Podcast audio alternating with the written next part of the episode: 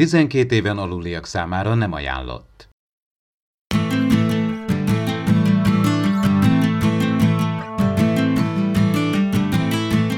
Az impulzus történetében először fordul elő, hogy a fő kibeszélőnk témája nem egy Star Trek sorozat vagy mozifilm. A kivételezésre azonban nagyon jó okunk van, hiszen az Orville-ről lesz szó, ami sokak szerint egyébként közelebb áll a Roddenberry örökséghez, mint a napjainkban készülő Trek produkciók.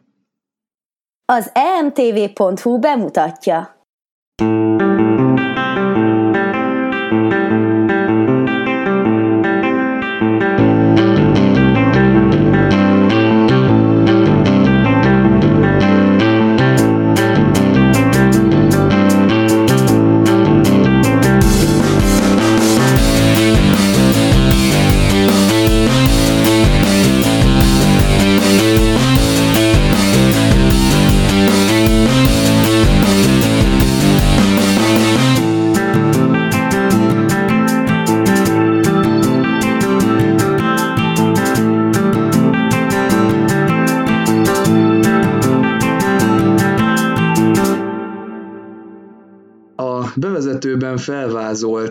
helyzethez hasonlóan látja a szituációt Jonathan Frakes is, aki szerint sok ember számára most az Orville az új Star Trek. Most ugye tudjátok, mi jut erről eszembe? Hát az, hogy ugye mindig az a mondás, hogy úgy kell ma egy produkciót letenni az asztalra, hogy az a mai kor elvárásainak megfeleljen, és hát itt van egy élő példa, hogy nem, nem kell úgy megcsinálni egy produkciót, ugye az Orville-ban mi az, ami a mai kor elvárásainak eleget tesz. Hát természetesen az, hogy 16-9-es képarányban nézzük, meg Full HD felbontásban, de azért ez a setting, ez a megvalósítás, ez, ez nem egy modern képi világot idéz, arról már nem is beszélve, hogy epizódikus a dolog, és működik. Tehát nem kell ennek a fajta tézisnek teljesülnie, amihez olyannyira ragaszkodunk, ugye vagy én értek félre valamit, vagy a Paramount meg a CBS máshogy értelmezi a modern kor elvárásait, mert ők ugye egy kicsit másfelé viszik el ezt a vonalat. Tévében egyébként is az epizódikus tartalom az, ami jobban megy, ez eddig is így volt, és eztán is így lesz. A szindikátusi sugárzásban is az epizódikus tartalmakat ö, ö, részesítik előnyben, de azzal nem értek egyet, hogy ne felelne meg a kor igényeinek ez az Orville, holott azért látjuk, hogy egy kicsit old school díszletet kapott, ahogy arra te is céloztál, Csabi, de szerintem mind az animációkban, mind a díszletekben teljes mértékben a mai kort idézi, modern megjelenésű, emellett nyilvánvalóan, hogy hajaz arra a fajta nosztalgia érzésre, ami mondjuk egy TNG nézése közben elfogja az, e, az embert, de szerintem megfelel, nyilván lassabb, mint kameramozgásokban, mint beállításokban természetesen, hogy egy régebbi iskolaféle megjelenést látunk, de ennek ezért azért van helye ma is, és a Paramount és a CBS sem mondja azt, hogy ennek nincs, az más kérdés, hogy a Discovery esetében ez egy teljesen más koncepció alapján készült, hiszen eleve, eleve nem egy network tévére készült, hanem egy streaming szolgáltatásra, tehát óriási, akkora, akkora különbség van már a gyártói szándék között, hogy, hogy azért ezt így teljesen összehasonlítani, egy lapon említeni nem lehet. Egyetértek egyébként, tehát én is erre akartam utalni, hogy Jelen esetben ugye az Orville egy, egy jó kis old school megvalósítás. Ehhez hasonló egyébként a Star Trek Continues is, ami meg nem csak hogy a 80-as években, hanem egyenesen a 60-as évek képi világába ugye transportálja vissza a, nézőt, és működik egyszerűen működik, és szerintem én arra akartam itt célozni, hogy a Paramount rettegettől. Tehát nem szeretne olyan díszleteket, meg nem szeretne olyan settinget kialakítani, ami, ami kicsit ilyen retro szemszögből mutatja majd meg a, a Star Trek-et, hanem mindig valamilyen modern, ahogy Dave, te szoktad mondani, hogy eh, ahogyan most tekintünk a jövőre, úgy kell a, a Star Trek-et megcsinálni. Bocsássatok meg, de itt azért ezt tegyük rendbe a hallgatók számára, szól a Paramount, az a filmstúdió, az a, az a Star Trek filmekért felel, meg ők gyártják a Teen Ninja filmet, meg a, meg a, vagy forgalmazzák meg a, a Cloverfield filmeket, meg a Transformers filmeket, meg majd még Dave hozzátesz párat, mert ő ebben jobban képben van, legalábbis múltkor ki tudott egészíteni, és van mellette a CBS stúdió, ami pedig a sorozatos Star Trekért felel, tehát jelen esetben most a, a Discovery-ért. Bár a cég tulajdonosai ugyanazok, a Viacom és a Comcast szolgáltató, de azért ezek külön cégek, ez nagyon fontos, és egyébként pont ez a Star Treknek az egyik rákfenéje, hogy nem képesek normálisan kezelni ezt a franchise-t, nem képesek egybe kezelni ezt a franchise-t, inkább leválasztják, e, leválasztották ezt a két dolgot. Ma, ma már újra van arra esély, és vannak a, van arra szándék, hogy, hogy ezt megint egybe kezeljék, de ez meg már egy külön történet tényleg, ahogy nézem, néztem az Orvirt, ez eredetileg én is arra gondoltam, hogy na most akkor kapunk egy ilyen vígjátékot, mint régen volt, aki ilyen idősebb hallgató esetleg emlékszik az, egy úr az űrből, valami hasonlót fogunk kapni, de ehhez képest az Orville nekem egy kellemes csalódás volt, hogy tényleg, mint egyébként Csaba is említett előttem, hogy a 60-as évek látványvilágát kaptuk vissza természetesen azért 21. századi technológiával megspékelve, és az a fajta stílusú történetírás, az a pozitív kisugárzást kaptuk, a történetekben, azt mondom 60-as évek optimista hangvételében, de és elég komoly tartalmat is kaptunk pluszba, amin tényleg el lehet ö, elég komolyan gondolkodni, és jó, azt mondjuk, hogy ez nem Star Trek, de tulajdonképpen, mivel hát láthatjuk, hogy azért a, a stábnak a jelentős része, sőt, szinte azt mondhatjuk, hogy legalább a fele az gyakorlatilag mindegyik Star Trek veterán, így ö, gyakorlatilag azt mondhatjuk, hogy kaptunk még egy Star Trek sorozatot, ami már, ha kicserélnénk mondjuk így a egyenruhákon a jelvényt, meg még egy-két feliratot, akkor azt mondhatnánk, hogy akkor egy új Star Trek sorozat. Az Orville az egyik Star Trek sorozat, ami mostanában fut, és Frakes is erre utalt, amikor ő a mindkét sorozatban, az Orville-ben és a Discovery-ben történő munkájáról is beszélt, tehát ő nem szembeállította egymással a két most futó újonc sorozatot, hanem pont arról beszélt, hogy az Orville kitölt egy űrt, amit főleg a 90-es évek sorozatai hagytak, de hát a 90-es évek sorozatai, meg főleg a TNG első évada is a 60-as éveknek az eredeti sorosztának a parafrázisai voltak. Némely epizód is, tehát ahogy az Orville-ben is észreveszik, hogy mennyi mindent csentel, nagyon illedelmesen, egy-egy epizód, motivumokban, a karakterekben is, az eredeti sorozattól, vagy éppen a, a TNG-től. Tehát szinte meg lehet nevezni a szereplőket, hogy melyik mondjuk TNG karakteren alapulnak, majd szerintem meg is fogjuk. Tehát itt a, a visszatérve a Jonathan Frakesre, aki mind az Orville-ben, mind a Discovery-ben már rendezett egy-egy epizódot, ő egyáltalán nem állítja szembe, hanem csak annyit mondta nagyon sokaknak, itt ugye egyfajta új vagy megújult Star Trek, van, aki számára nyugodtan lehet a Discovery, vagy csak a Discovery az új Star Trek, míg szerintem nagyon sokunknak ugye mind a kettő együtt élvezhető, és megadja azt a heti science fiction élményt, amit elvárunk. Ugye amikor a McFarlane, tehát már nagyon régóta foglalkozott a gondolatról, hogy szeretne egy szépét készíteni, ő ugye kifejezetten egy optimista, pozitív hangvételű sorosztot szeretett volna csinálni ahogy azt ugye Rodember is elképzelte. Tehát ez a sötét, meg disztopikus jövőkép, ami a 2000-es évektől jött ugye a nagyfilmekben, meg a sorosztokba is, egyszerűen rányomta a bélyegét, és szinte elvárásként van ott, hogy egy, egy modern sorozatnak látványvilágban is sötétnek kell lenni, és mondani valóban is uh, szóval meg kell rettenteni az embert, hogy majd mi vár rá a jövőben. Most itt az Orville előgrok 400 évet, kellő távolság, tehát nem a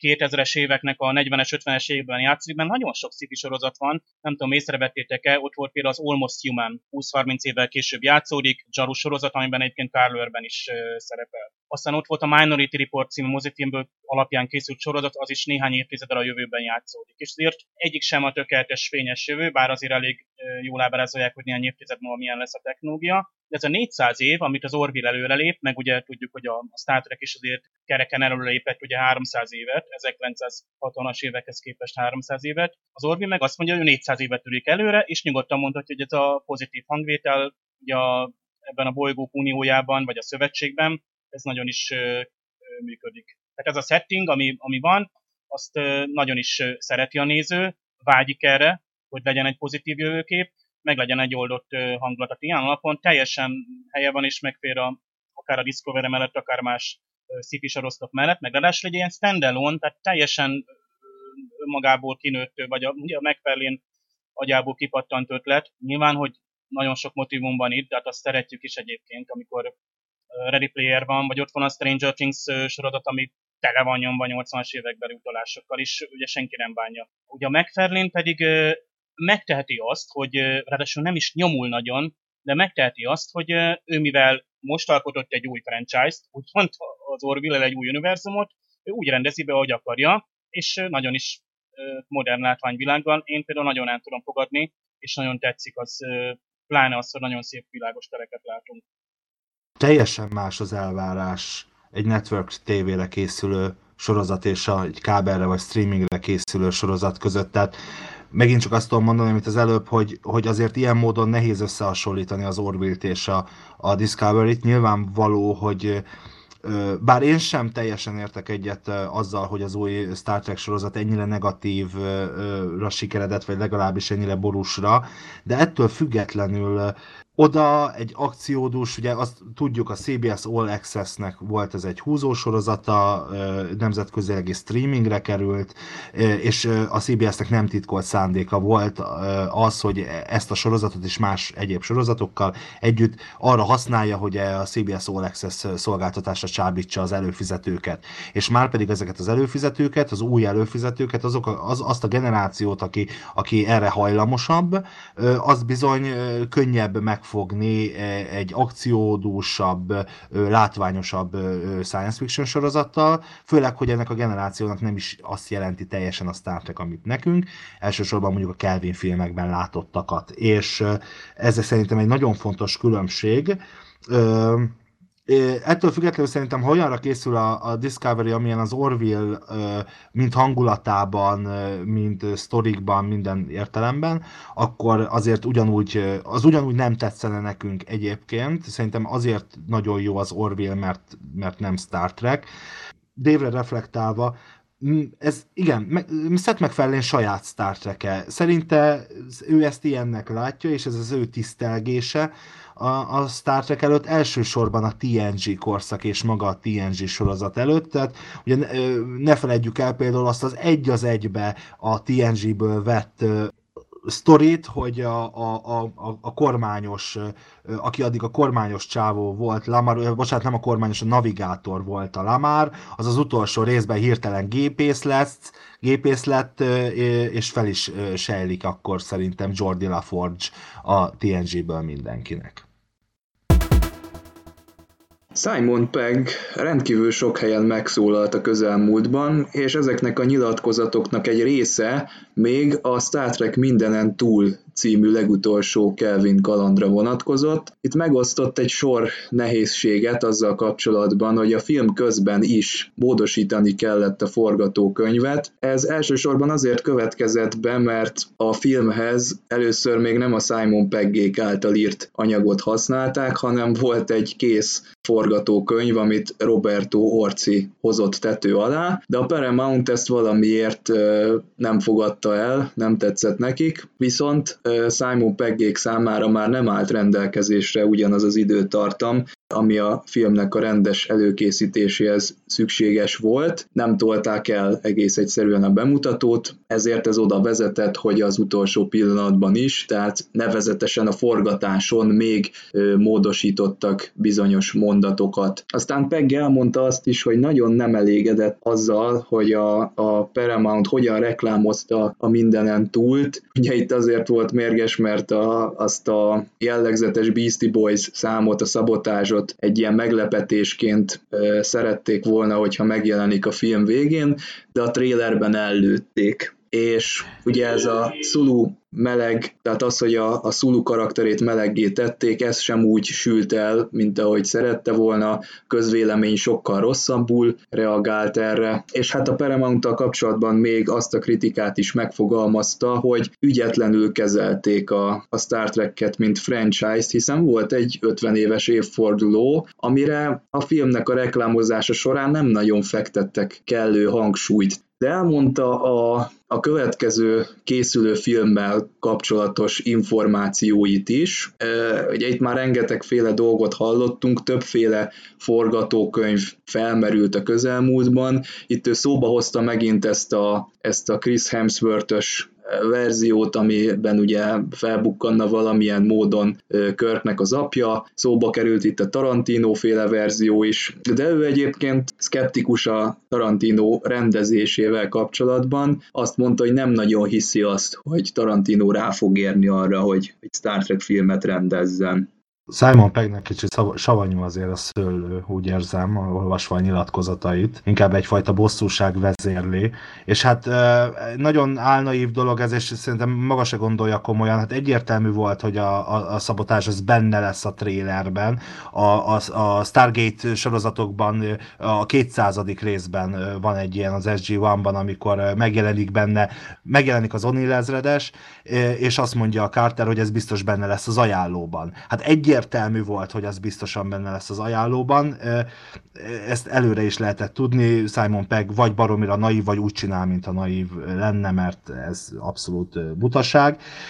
Szuluróval kapcsolatban muszáj vagyok azt megjegyezni, hogy persze, hogy mindenki kiakadt azon, hogy Szulu meleg lett, hiszen Szulu eddig nem volt meleg, ennek sok értelme nem volt, de szerintem nem... Maga George Takei is. Hát ő, ő azt mondta, hogy neki ez nem annyira tetszik, de neki sem azért, mert nyilván nem azért, tehát ez nem homofóbia nem tetszik, hanem az, hogy ez, ez, ez a, a rajongók számára ugyanúgy egy, egy, egy szembeköpöm a, a, az eddigi ö, ö, kánont, amit már a Kelvin filmek eleve eléggé szembeköptek, nem csodálom. De hogy, hogy? Nem jött le. Tehát a, a Szulúról hát, nem tudtuk ezt eddig, hogy most meleg vagy nem meleg, én ezt nem értékeltem úgy, hogy ezzel szembeköpték a rajongókat. Hát én Tehát... értékeltem úgy, mert ugye, de figyelj, a rajongók, ugye tudtuk azt a, a, a Generations filmből, a Nemzedékek című filmből, hogy van egy lánya. Ettől mindenki azt feltételezte, hogy hetero. Ja, Most tényleg, látjuk, hogy bocs. Van egy... Most itt is láttuk, a Kelvinbe is láttuk, hogy van egy lánya, és ettől még tehát, hogy ez, ez szerintem ez egy, ez egy nagyon aranyos és kellemes húzás volt. Szerintem nagyon kedves volt, hogy a, a, a, a forgatókönyvíró Doug Young játszotta az ő, ő férjét, ugye ott látjuk egy pillanatra. Nekem ez teljesen szimpatikus volt, meg, de megértem azokat, akik ezen esetleg fölháborodtak, de azok eleve fölháborodtak már az egész Kelvin filmen. De sokszor elhangzott ez már. Most már eltelt közel tíz év az első film óta, jövőre lesz tíz éves a, a, a 2009-es Star Trek, meg szép lassan a helyére kerül, ugyanúgy, ahogy majd a helyére kerül a, a Discovery sorozat is. Ez benne van egyébként, aki olvasta mondjuk a Kán haragját magának a filmnek a adaptációját, Hikaru Zulu összemelegszik a, egy biztonsági parancsnokkal, Mandala Flynn, egy írszármazású hölgyel, és végülis ő lesz Demora Zulunak az anyja csak utána mondjuk kicsit céljává az útjuk, mert az első egyik Obert osztályú hajót Mandala Flynn kapja meg, mint kapitány. Ez a Grissom egyik testvérhajója egyébként, az, az a hajó típusról van szó. Eleve, aki mondjuk régebről ismeri a kánont, vagy esetleg Wanda McIntyre-nek a regényeit olvasta, azért Mandala Flynnnek a neve azért ismerős sencsenket. És az, hogy azért, hogy hogyan jöttek ők ketten össze. Tehát egy regényről van szó, ami nem kánoni. De nem csak a regénybe, Kán haragja el lehet olvasni a magát a mozifilm alapján készült könyvet, abba ugyanúgy Mandala Flynnről ugyanúgy beszélnek. Zulunak a barátnője és Spock írta a, tulajdonképpen az ajánló levelét a csillagfota parancsnokságnak, hogy igen, kapitánynak van ajánlják Flint, hogy még meg is kérdezik egyébként, ami kimaradt egyébként magából a filmből, hogy nem-e, nem-e féltékeny egy kicsit Zulu azért, hogy a barátnője hamarabb kap hajót, mint ő. Hogy már akkor Tehát akkor az nem, egy, az nem egy homofób probléma, hanem egy kánoni probléma, jól értem? Tehát hát a rajongók... egy kánoni, de ma mondom, ez már 82-ben, amikor a, kijött a Kán haragja, már akkor tudni lehetett, hogy igen, Mandala Flynnről tudunk, csak annyi, hogy nem jelent meg így a filmekben, csak, de viszont, mondom, hivatalos Tehát nem regényben. kánoni. Tehát nem kánoni, bocsánat, tehát az nem jelenik meg a filmben, vagy sorozatban, ugye a Star Trek az a kánont úgy tekinti, ami Jó, tudom, filmben, tudom, de viszont mondom, de azt mondom, hogy a, ami hivatalos könyvadaptáció volt, abban Mandala Flynnről írnak. Abban viszont ott meg van említve. Most akkor az most, az most, hogy ezt. van, mert végülis itt a, film, itt a filmnek az adaptációjáról van, könyvadaptációjáról van szó. Mert tudom, hogy általában Roddenberry előve megmondta, hogy ami a, benne van a sorozatban, meg a filmben, az a kánon, amit írnak itt különböző írók, az, az tulajdonképpen az nem kánon, az csak egy ilyen másodlagos kánon, hogy azt nyugodtan lehet olvasni, minden, de az a, ők nem, nem fogják ahhoz magukat tartani azokhoz a könyvekhez, hogy most ha bármit mondjuk írnak. De mondom, ez viszont mondom, benne van a, a könyvadaptációban, Kán haragjában, meg is van a könyv. De nem a, nem a filmbe, hanem valaki írt a film, a film, A film alapján, de egy viszont azt is könyvet. valahol el kellett fogadni, mert tudod, azért Rodemberi volt, úgyhogy ő maga írta, a, például az első mozifilmnek, ő maga írta a könyvadaptációját. Abba is egy-két dolgot azért beleírt, ami mondjuk nincsen benne magába a filmbe. Jó, egyébként egyetértek vele, tehát én is ezt gondolom erről, hogy, hogy itt egyszerűen nyilvánvaló, hogy ezt a fajta, ahogy Csaba is mondta, ez nem egyfajta homofób ö, harag Nem, itt az, hogy a, igen, igen, az életrajz, hogy amiről, amit eddig tudtunk, és akkor most itt megint ö, megkavartak valamit. De, ez egy, de erre lehet azt mondani egyébként, ez egy másik idővonal, egy másik univerzum. Azt mondom, ilyen varázsválasz, hogy ilyen univerzális válasz, csak Teljesen jó, esetben- teljesen jó magyarázat, mert ugye itt a Madd is egy nő volt ebben a, igaz, itt is csak képregényekben jelent meg, ugye a Kelvin vonalon a Madd, de itt is egy nő lett belőle. De elnézve a készítők filozófiáját, azért ekkora változások simán benne vannak a Kelvin idővonalon. Tehát szerintem ez azért van. elfogadható. Nem tudom, azért figyelj, a változtatásoknak is azért, ahogy McCoy szokta mondani, ennek a sok változtatásnak az a vége, hogy minden lassú. Hát az Istenért nézzék meg, hát máshogy néznek ki a szereplők. Hát más színészek játszák, máshogy néz ki, szerintem nem lehet.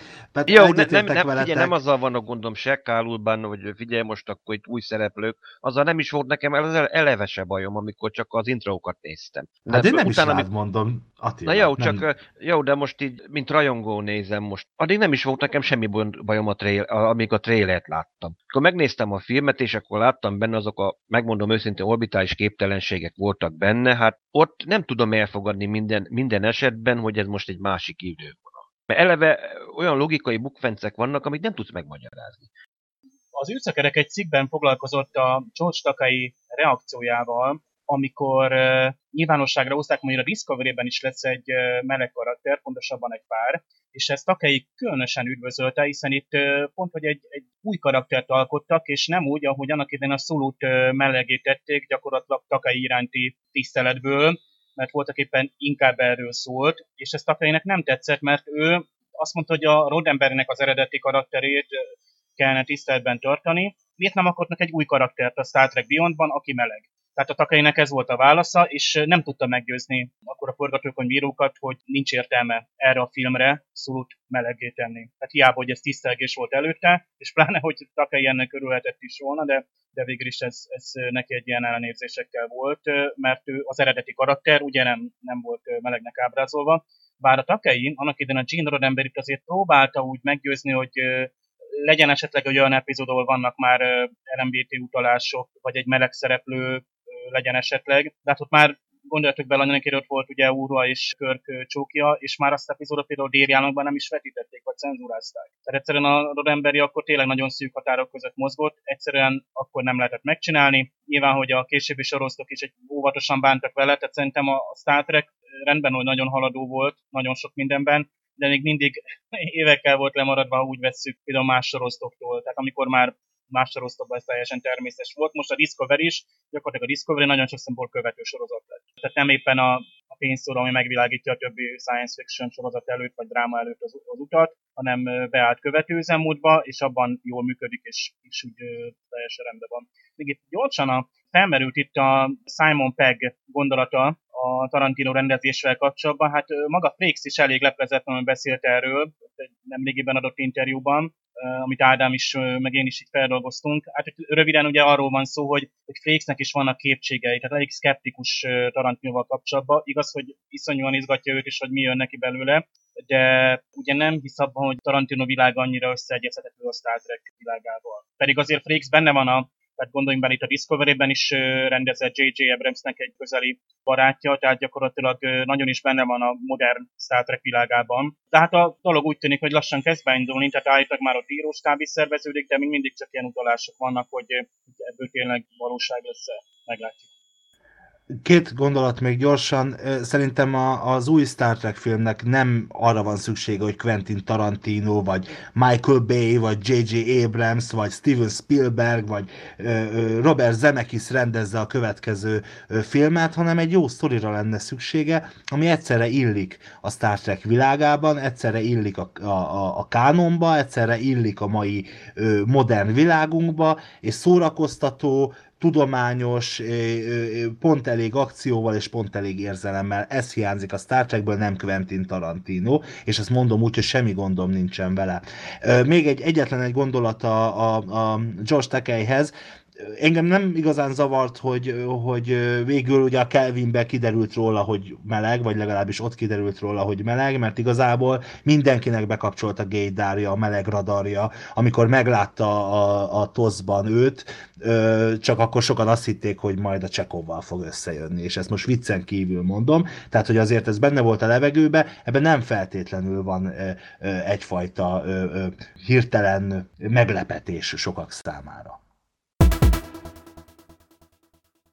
45 év múlva jönnek a vulkániak, április 5-én fog megtörténni a kapcsolatfelvétel, ennek örömére az űrszekerek elárasztotta a témához kötődő bejegyzésekkel a közösségi hálót. Ugye itt nem kisebb a célkitűzés, mint hogy ünnepeljük meg méltó módon a kapcsolatfelvétel napját, hiszen ez az egyik legfontosabb esemény a Star Trek univerzumban a legfontosabb esemény, ha már a Star Wars-osoknak van egy napjuk, akkor nekünk is legyen, és van is, ez a kapcsolatfelvétel napja, és uh, most már tényleg lassan elhallgatok, kedves hallgatók, de hát át kell vennem a szót, hiszen nagyon készültünk rá, és rettenetesen jól sikerült, mint a, a kommentek, a lájkok és a visszajelzések uh, számából az jött le, hogy ez, ez tényleg tud ünnep lenni nekünk Star Trek rajongóknak, és egyben meg is szólítanám itt a nagy nyilvánosság előtt a többi hasonló tematikájú oldal vagy Facebook oldal üzemeltetőjét, hogy halló, kapcsolatfelvétel napja volt.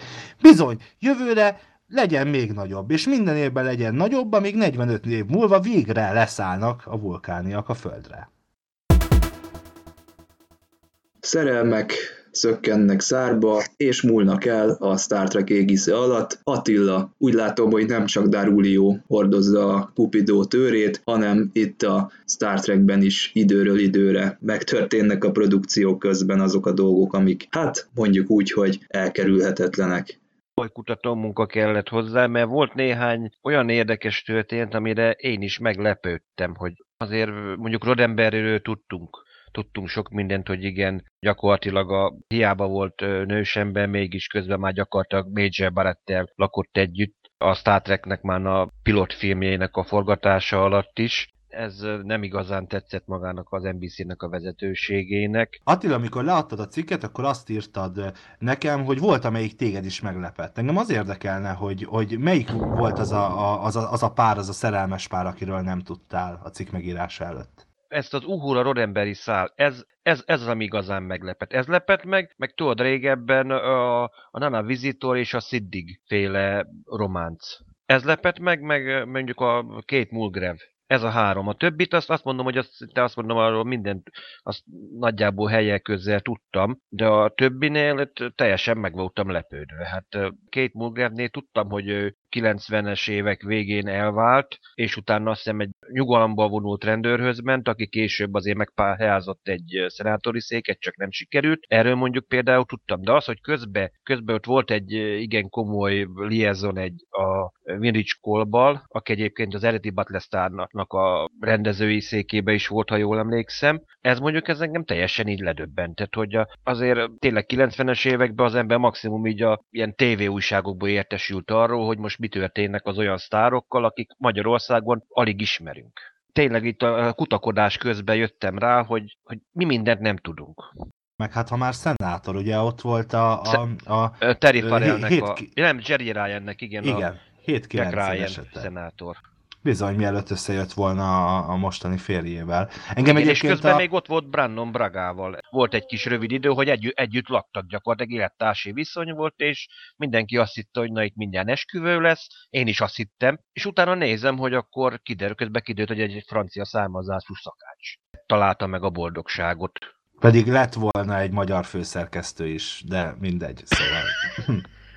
Engem, erős verseny. Engem, ugye? Nem, Engem egyébként a, a, még korábban ezt az űrszekerek Facebook oldalára is kiraktuk, miután összeházasodtak, a Nimoy Ferrell esküvő, ugye a Adam Nimoy, Leonard Nimoy fia, és, és Terry Farrell, Jazzy Dax meg személyesítője kelt egyben nem olyan régen, pont Spock, illetve Leonard Nimoy Nimoynak a születésnapján. Így van. Én azt nem tudtam, hogy ők együtt vannak. Bocsássatok, hogy egy gyors körkérdés, meg Dave hangját alig hallom. Nektek, Csaba Dave, még mi volt, amit esetleg nem tudtatok, vagy meglepett titeket ebből a cikkből? Én mindegyikről hallottam valamit, kivéve a két Malgrus dolgot, de úgy nagyjából a, az Uhurával is, Uhurával, Michelle nichols Roddenberryvel nagyjából tisztában voltam, Terry Farrell, Nimoy ügyben is képbe voltam, hogy volt ilyen. Hallottam róluk, de olyan szempontból jól jött ez a cikk, hogy Attila utána nézett, e, és részleteiben is meg tudtam ismerni ezeket a sztorikat. Most is volt jó pár meglepetés, de annak idején is én nem is, nem is rég hallottam például Rodember és Nichols között volt valami, akkor talán egy jó, ha egy éve, vagy másfél éve hallottam azt, hogy Besír Doki, és ugye a Nana Visitor között volt, tehát a Szidig, Alexander Szidig és Nana Visitor között. No de az ugye nyilvánosság előtt sem mindig volt például, tehát nem, nem volt mindig annyi hír ezekről a kapcsolatokról, mivel a leg, nagyon sok esetben a Star Trek színészek sokkal szolidabb életet éltek a többi sztárhoz képest. Tehát ahhoz nem volt annyi paparazzi, meg nem is annyi bulvárhír körülöttük, ezért volt az, hogy szerintem így titokban maradt sok esetben, hogy most éppen a, a Jerry Ryan kivel él együtt például, vagy csak utólag döbbentünk rá, vagy pedig csak itt Magyarországon tudtuk meg később, mert kevés hír jött át ezekről a elsőbben televíziós színészekről, és így nem kapta fel őket annyira a, mondjuk a hazai bulvár sajtó. De Gate Mulgrew-ról sem tudtam. Egyébként most Attila szerintem egy fézert vagy bátetet vesz elő. Természetesen tudom, hogy K. Michael, és hogy mióta házasok ők Marina Sirtisszel, de azt nem tudtam, azt ebből a cikkből tudtam meg, hogy ebben a bizonyos TNG új nemzedék epizódban, ebben a Vengeance Factor, ami egy nagyon jó epizód, abban a részben ismerkedett meg Marina Sirtisszel. Tehát Attila most... Ez az, amiben a glamrock, a glamrock hajú emberek a vendégszereplők, jól, jól emlékszem? Tehát ezek a rocker kinézetű ilyen leszakadt csávók. Igen, igen, ők azok. Én igen. egyébként erről már hat éve tudom, hogy ez pontosan ez hogy volt, úgyhogy elteszem abbat le. Tehát egyébként az, hogy a, a Bashir féle verzió, hogy én annak idején elkezdtem egy összeírogattam magamnak, hogy ki az, aki, mondjuk azt mondom, hogy tudod, hogy az volt az alapötletem, hogy ugyebár Picard, Dot, ugyebár francia származású, a karakter, és akkor egy angol játszana, hogy akkor elkezdtem így összeírogatni, hogy akkor most ki kit játszik. Hát például a Hoshi Sato az neve alapján japán lenne, de közben egy koreai származású színésznő. Így keresgéltem, és akkor véletlenül nekem így kibukkant, hogy akkor Nana Visitor, meg Alexander Siddig, aki egyébként, mint kiderült, tulajdonképpen uh, unokaöccse Malcolm McDowellnek, azaz Dr. Sorennek, hogy ők nekik bizony közös gyerekük volt, és akkor én ezt Ádámnak jeleztem, és akkor Ádám mondta, hogy igen, ő ezt régen tudta, és akkor az űszekerekre ki is lett téve egyébként egy boldog családi kép, ott tartja Nana Visitor a gyermeket, és akkor ott mögötte pedig dr. Besé meg boldogan mosolyogott, hogy igen, ez doktor, ez a maga hibája. Engem meg az lepett meg akkoriba, ez körülbelül egy évvel ezelőtt. Megtekinthető a Star Trek The Animated Series-nek a rajongói szinkronos változata, és most már a harmadik epizódhoz érkeztünk el, ami magyarul élvezhető. Nagyon gratulálni kell ennek a csapatnak, mert azért eszméletlen jó szinkron csinálnak, még úgy is, hogy, hogy nincs köztük olyan, aki, akinek ez lenne a szakmája, mint minőségileg, mint, mint, mint szinkron szakmailag. Nekem kifejezetten nagyon tetszik McCoy hangja, nagyon illik a karakterhez, és egyébként valaki bekommentelte, hogy a, a Körk hangja egy kicsit hasonlít Szente Vajkéra, és valóban tényleg, úgyhogy nem, le a kalappal, nagyon jó, én is most végignéztem ezt az epizódot, oltári, tehát csak gratulálni tudunk Kő Gergelyéknek, eszméletlen jó, és csak így tovább. Ugye azt tudjuk, hogy hat résznek a, a, a, a, a szinkronját vették föl, és ezt dolgozzák és vágják föl. Reméljük, hogy miután a, mind a, az első hat rész kijön, utána újra a stúdióba vonulnak, és újra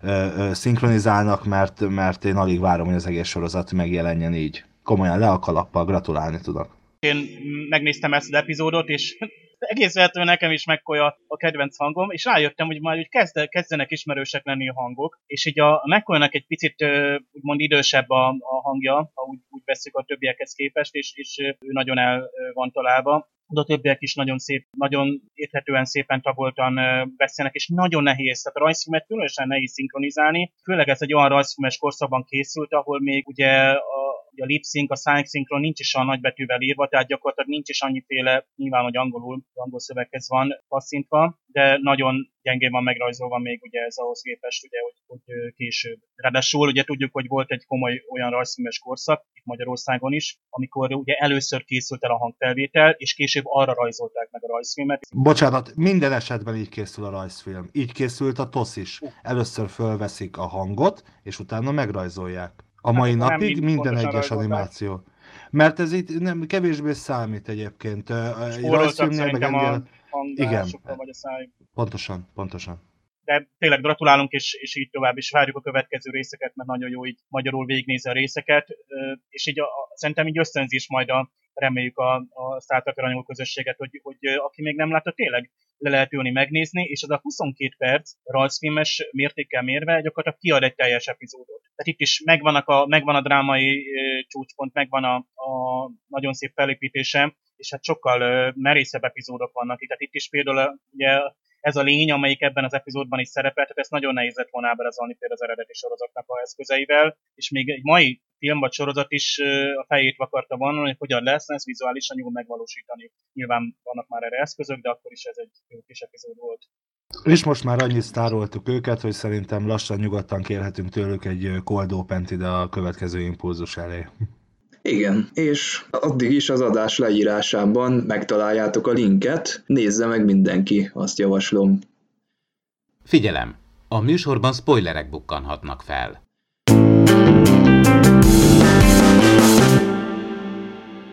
The Orville. Nagyon nehéz róla beszélni, hiszen mindig azzal a problémával találkozunk szembe, hogy nem tudjuk a Star Trek nélkül értelmezni. Ugye már itt az adás elején a hírblogban is ö, belegabajottunk abba, hogy Discovery, Kelvin filmek, de hát ki kell mondanunk, hogy a Star Trek nélkül nem tudunk róla beszélni, nem tudunk elvonatkoztatni. Ez egyrésztről nem baj, hiszen örülünk, itt van egy új sorozat, ami, ami nekünk szól trekkereknek, másrésztről a rák hátfenéje a, a dolognak, mert ilyen vég nélküli elvi vitákba fogunk keveredni, hogy most Discovery versus Orville, stb. stb.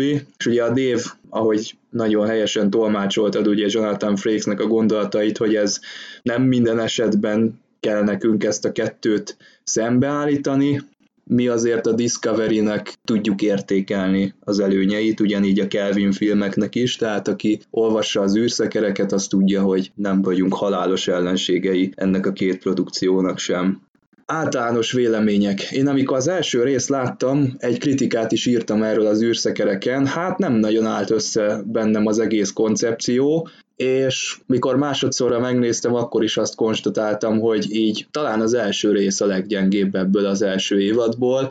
Aki esetleg itt elkaszálja, vagy azt mondja, hogy ő nem nézi tovább emiatt, azoknak én javasolnám, hogy adjon neki még egy esélyt, mert utána ö, nagyságrendekkel ö, rá fog cáfolni arra a képre, ami az első részben kialakul. A Babylon 5-nek volt egy sorozata, a Babylon 5 Ranger, hogy nekem ugyanaz az érzésem támad, hogy Mercer, meg a többiek, hogy adva van egy, azt mondom, egy ilyen még egy esély esetet látunk, hogy olyan karakterek, olyan legénységi tagok jönnek össze, akik, hát, akik tulajdonképpen senkinek se kellenek, és akkor keresnek egy hajót, meglássuk, hogy mi lesz. Nem sokat vesztünk, hogyha elindítjuk ezt a hajót ezzel a legénység. Ugyanez, mint a, a Babylon 5 Rangernél is, hogy ott is tényleg egy ilyen lestrapált hajót kapott az a csapat, gyakorlatilag ott is mindenkinek meg volt a maga, maga kis gigszerje valahon a múltjában. Ehhez képest, ahogy így én is néztem tovább a sorozatot, szerintem azért itt tényleg egy elég profi munkát láthattunk, hogy megvan a kis könnyedség is, vannak benne a rengeteg vicc, azért tényleg Lamar, meg Isaacnek a ilyen viccparádéjára azért gondolhatunk, én nekem egy pozitív csalódás volt. Az egész csapatban a kedvencem mondjuk Isaac. És valahogy nem tudok tőle elvonatkoztatni, hogy az mindig nekem így Détának a karaktere ugrik be. Az Orville egyszerűen berobbant az életünkbe szerintem. Ugye mi itt az Impulzus podcast Csaba, te azzal a szándékkal hoztad létre a, műsort, hogy a Discovery, tehát az aktuálisan futó legújabb Star Trek sorozat epizódjait beszéljük ki 2017. szeptemberétől, és egyszerűen azon kaptuk magunkat, hogy mihelyt elindult az Orville, egyszerűen arról is beszélünk, és és igaz, hogy akaratlanul, de összevetjük, de egyáltalán nem azzal, hogy Orville versus Discovery, és, és, és melyik a jobb, és melyik a, az igazi Star Trek, mert ezt ezt ne kelljen már megmondani, ne kelljen már címkéket rákasszani, hogy most a Discovery az igazi Star Trek most, mert lehet, hogy tíz év múlva nem az lesz, és lehet, hogy bármely rajongói véleménye eltérhet a miénktől. Tehát itt nagyon-nagyon szubjektív, és nagyon jó, hogy a ugye Seth MacFarlane, mint, mint készítő, mint az egésznek a kiötlője, nem nyomta rá olyan erősen a bélyegét, tehát nagyon visszafogottan van jelen, akár a, a, az ő humora, az ő személyisége, például kifejezetten Mercernak az alakja is.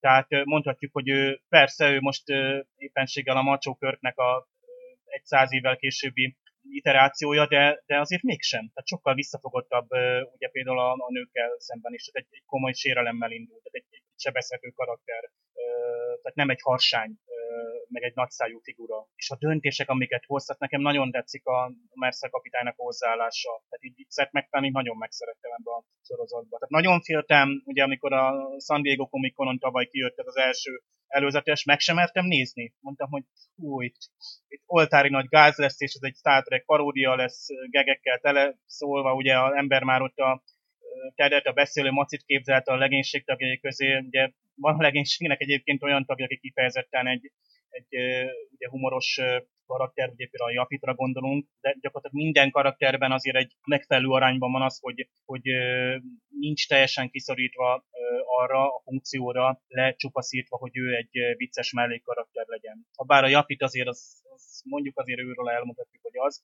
de a többieknél azért szépen dolgozza ki részről részre a, a, a fejlődnek is a karakterek, hát itt most kifejezetten a Lamára gondolva, fejlődik a kapcsolat például a a Mercer és Kelly között, és tényleg a, humorba is bele van ágyazva, főleg az önreflexió a mi társadalmunkra, nem is beszél, hogy tematikusan hány rész szól megint csak a 21. század elejéről. Ugye egy kereken 400 évet tudunk előre, tehát 2418-ban vagyunk, tehát kellő távolság, ugyanakkor egyes bolygókon rájövünk, hogy szörnyűségesen hasonlítanak a Földre, és, és ugyanarról szól, mint a Star Trek, hogy a mai korból kiindulva próbál értelmezni és valamit felmutatni. Akár egy görbetükrön keresztül, akár pozitív képet, akár negatívat, de ugyanakkor egy elég világos, egyértelmű, pozitív hangnemmel, tehát mindig egy megoldással, ezért nagyon jó, hogy epizódikus.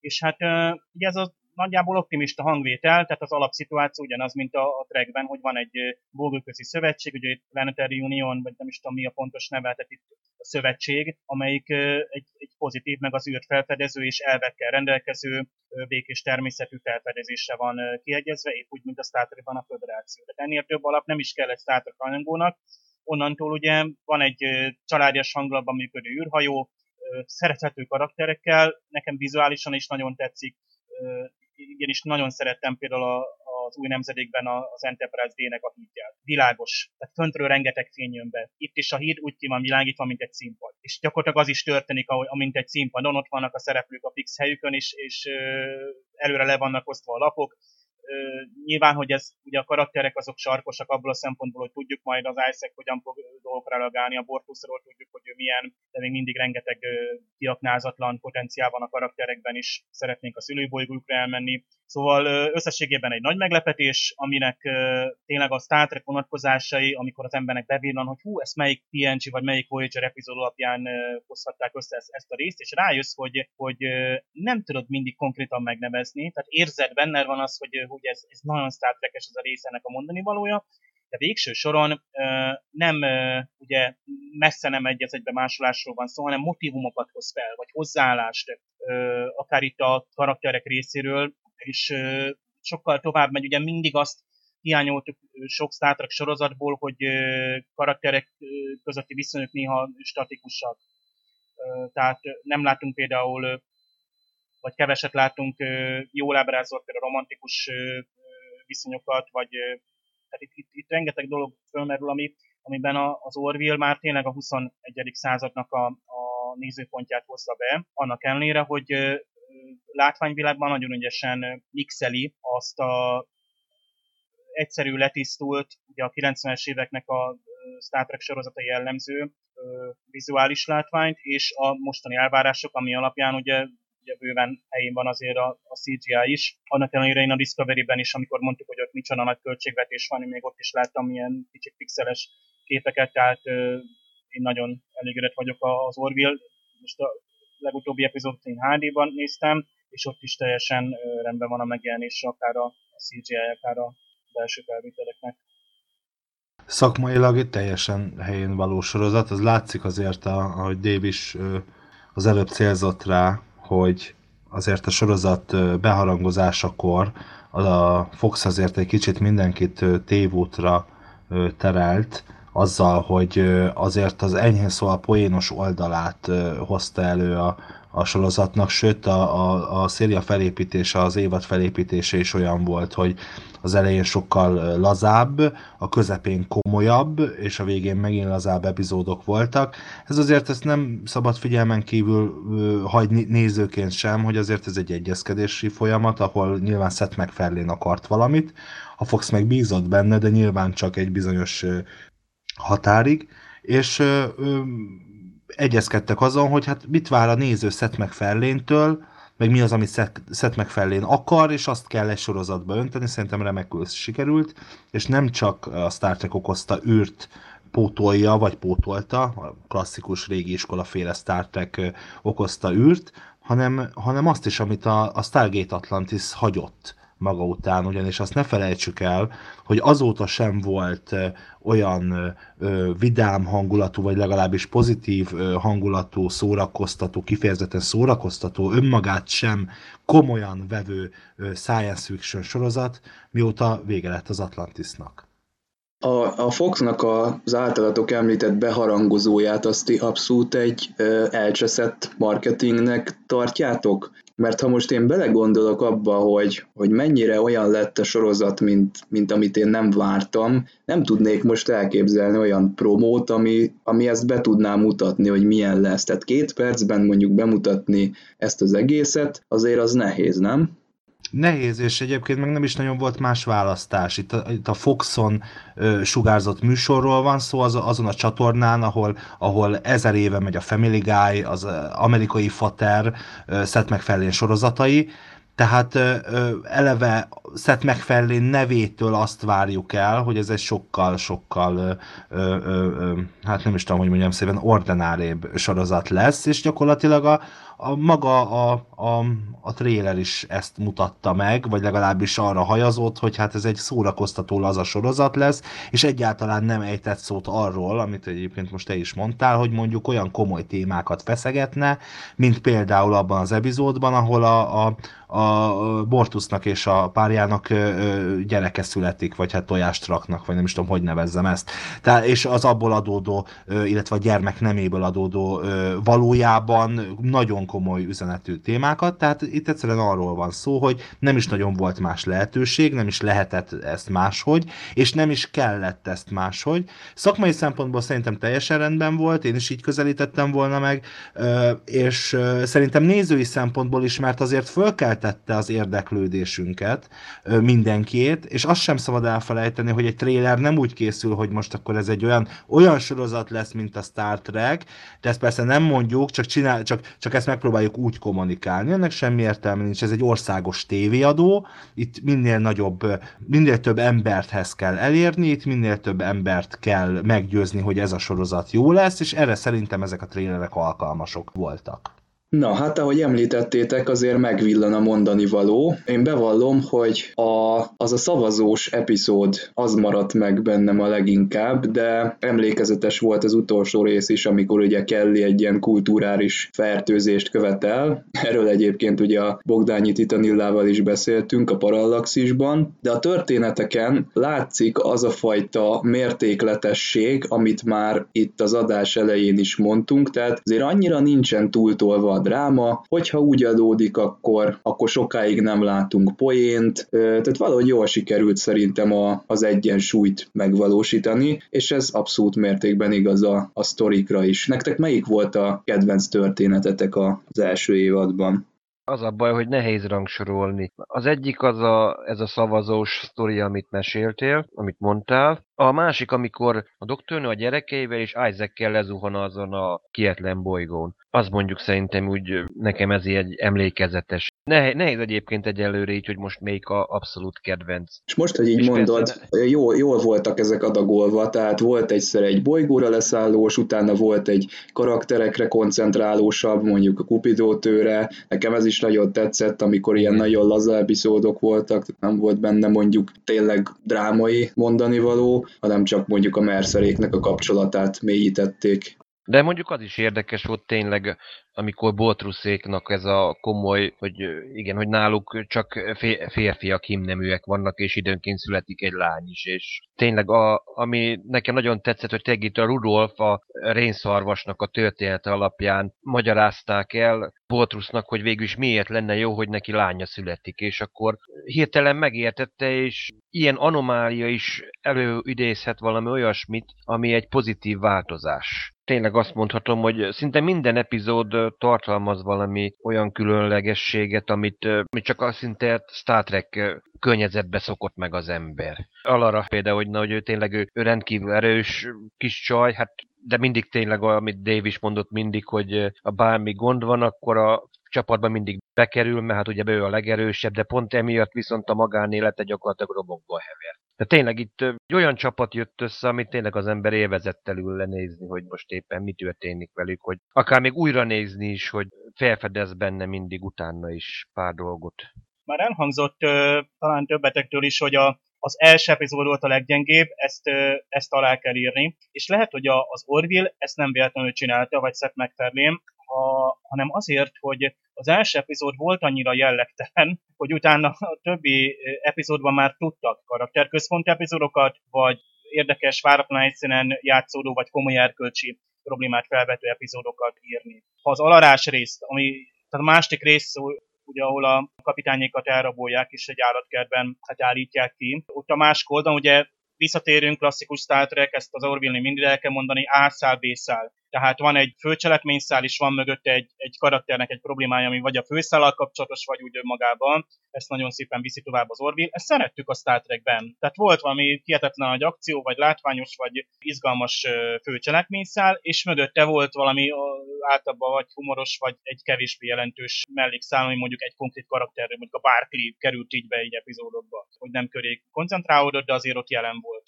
Ugye a főnök, a, a O'Brien is sokszor így jelent meg ilyen gyakorlatilag átlag karakterként, mellékkarakterként, aztán oda ők később ki is lett emelve. Tehát ha itt mondjuk egy alarás epizódot teszünk elsőre, nem értjük akkor, hogy miért. Tehát kellett egy olyan alapepizód, ahol bemutatjuk, hogy jó, ott van az alara, akinek ugye most itt az alacsony gravitáció miatt szuperképességei vannak, és ő ennyit tud, ajtókat robban meg minden, meg amúgy, amúgy egy sérülékeny, meg érzékeny lány, de ennél többet nem kell megtudni, nem őre koncentrálunk, mert az egész tímet kell bemutatni, tehát valami nehéz egy pilotot megírni. Tehát itt, itt ugye onnan indultunk, előtérbe helyeztük, hogy a kapitányt mutatja be minden Star Trek sorozat, hogy megérkezik a hajójára, és itt is így volt, tehát ez a klasszikus, hogy a kapitány ott áll a legénység előtt, ami még nekem nagyon tetszett az Orville első néhány másodperce. Tehát gyönyörű felvételen látjuk, hogy ah, basszus, ilyen a 25. századi föld, akkor azonnal ott szeretnék élni. Az a Star Trekben mi volt az érzés, hogy ott szerettél volna lenni? Egyébként zárójel, Star Trek nagyon keveset ábrázolt pont a 23-21. századi földből, ez mindig óriási siránkozás volt, és lám a Discovery, aminek egyébként ott lett volna rengeteg lehetősége, kaptunk egy sötét párizsi jelenetet. Amúgy most tényleg nem kritizálni szeretném, mert én nagyon sok dolgot szeretek a Discovery-ben, csak hogy ott is megvan a kontraszt, hogy teljesen más jelentősége volt, hogy a földre látogatunk, nem volt olyan jelentősége. Nagyon jó volt, hogy onnan indult ki, és az epizódok szépen épültek fel arra, hogy egyre jobban ismerjük karaktereket, lehet bánni már a szereplőinkkel, hogy lehet egy-egy emberre összpontosítani, tehát jöttek azok a részek, amiben már egy-egy vagy páros került előtérbe, és így mondhatjuk azt, hogy nem kell mindenkinek egész véletlenül mindig ott lenni minden eseményben, mert most már azért ismerünk annyit a karakterekből. Szóval végignézzük, hogy kik rendeztek, ugye Robert Duncan McNeil, ugye a Voyager-nek a Tom Paris, aki Jonathan Frakes hasonlóan egyre többet rendez. Brennan Braga is nem csak producerként, hanem rendszeresen rendezett a sorozatban, tehát itt voltak azok a nevek, akiket Star Trek rajongóként, még ha nem is nagyon olvastunk utána már annak idején, mindenképpen ismerősek a stáblistákról. És hát olyan nevek, ugye legutoljára például Joe Menoski igazolt át pont a Discovery-től, és hát mondhatjuk azt, hogy ez bizony nagy nyeresség lesz majd a Orville-nek, hogy Ádámnak a, annak idén a cikke is így szólt, hogy a Discovery-nek egyfajta veszteség lesz ez. De hát André Bormanis is ott van, aki tudományos tanácsadóként több Star Trek sorozatban közre működött. Nagyon érdekes, hogy ha azt kérdezném tőletek, emlékeztek, hogy Brennan Braga és André Bormanis együtt írtak egy epizódot az Orville-ben, és azt mit gondoltok melyik volt, most én puskázok nyilván egy stáblistából, akkor mit gondoltok melyik az az epizód?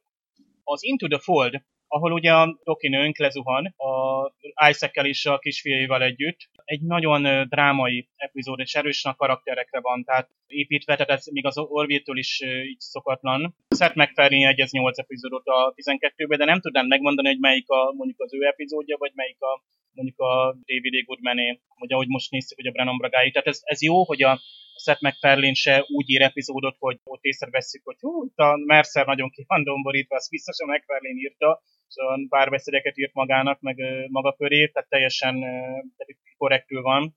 Nagyon érdekes lesz a másik évadban, hogy hogyan fejlődnek már majd tovább ezek a karakterek, milyen sztorikat, ugye több science fiction ígér az Orville a másik évadra, és hát ezek a, nekem is a legnagyobb kedvencek tényleg azok, a, a, ahol a nagy erkölcsi kérdések vannak, tehát például a, ugye ez About a Girl, ugye ez a harmadik része, ahol ugye a moklanoknak a társadalmáról van szó, és tényleg ott, ott ugye a, a biológiai nem, meg a társadalmi nem, tehát ez a nagyon komoly konfliktus, ami mai világunkban is ugyanúgy működik. Eleve, hogy milyen a, a és itt nem arról van szó, tehát ez nem a homoszexualitásról szól ez az epizód. Tehát a, ugye a bortuc nem meleg. Ott az Amazon a bolygónya nincsenek nők, vagy már nagyon régóta nincsenek. Tehát az ő fajuknál így alakult. Egyébként ott megjegyezzük, hogy a bortusz költi a tojást, tehát átvitt értemben ő az anya szerepében, vagy társai szerepében van, míg a Clyden ő az apa, ugye biológiai vagy ilyen szempontból. De ugye ez csak egy adaptáció, hogy megpróbáljuk ugye emberi fogalmakat rátenni, még ugye a mokranok társadalom az másképp működik. És ugye ezzel szembesül, és ott van ugye a kapitány, az teljességgel, ugye ott van először, hogy látjuk, hogy a, a kapitány ezt nem hajlandó elfogadni, tehát hogy végrehajtsák ezt a nem változtató műtétet. Tehát ott van egy egyetemes érték ütközik egy, egy helyi értékkel, ami ugye ugyanúgy a majority rule-ban, ugye a döntő többségben, amikor ugye a, ugye a Facebookos lájkhoz és dislikehoz, ugye dislike nincsen, de ott van, hasonlóan ugye ítélik meg az emberek egymást, tehát kőkemény példázat. És a Mad Idolatry-ben ott meg ugye, ahol a kelly istennőként, vagy istenként tisztelik, ott meg rögtön eszünkbe jut ugye az a TNG epizód, amikor a Pikát tartották istenek, ő is próbálta levetni magáról ezt a terret és helyrehozni. Meg még egész véletlenül ott a gyorsan folygó bolygó, amit a Voyager-ből ismerünk, az még ott van itt. Tehát itt még meg is van szórva egy science fiction mert látjuk, hogy több száz évig fejlődik ugye a, a a bolygó is, hogy mi történik. Tehát is ott van, ugye ahogy a Doki ott volt lent abban a Voyager epizódban, nem is tudom hány évig, talán ő is több évig, de itt ugye az Isaac meg 700 éven át, tehát ez egy, ebben filmet lehetne csinálni, tehát itt nagyon nagy epizódok jöttek már a végére. És lehetett itt nyugodtan meg, megtették azt is, hogy lehet, lesz egy átlagos epizód, minden Star Trek sorozatban is volt, meg sci sorozatban vannak azok az átlag egy-két karakterre összpontosító epizódok, amik nem történet szempontjából emlékeztesen karakterfejlődés szempontjából.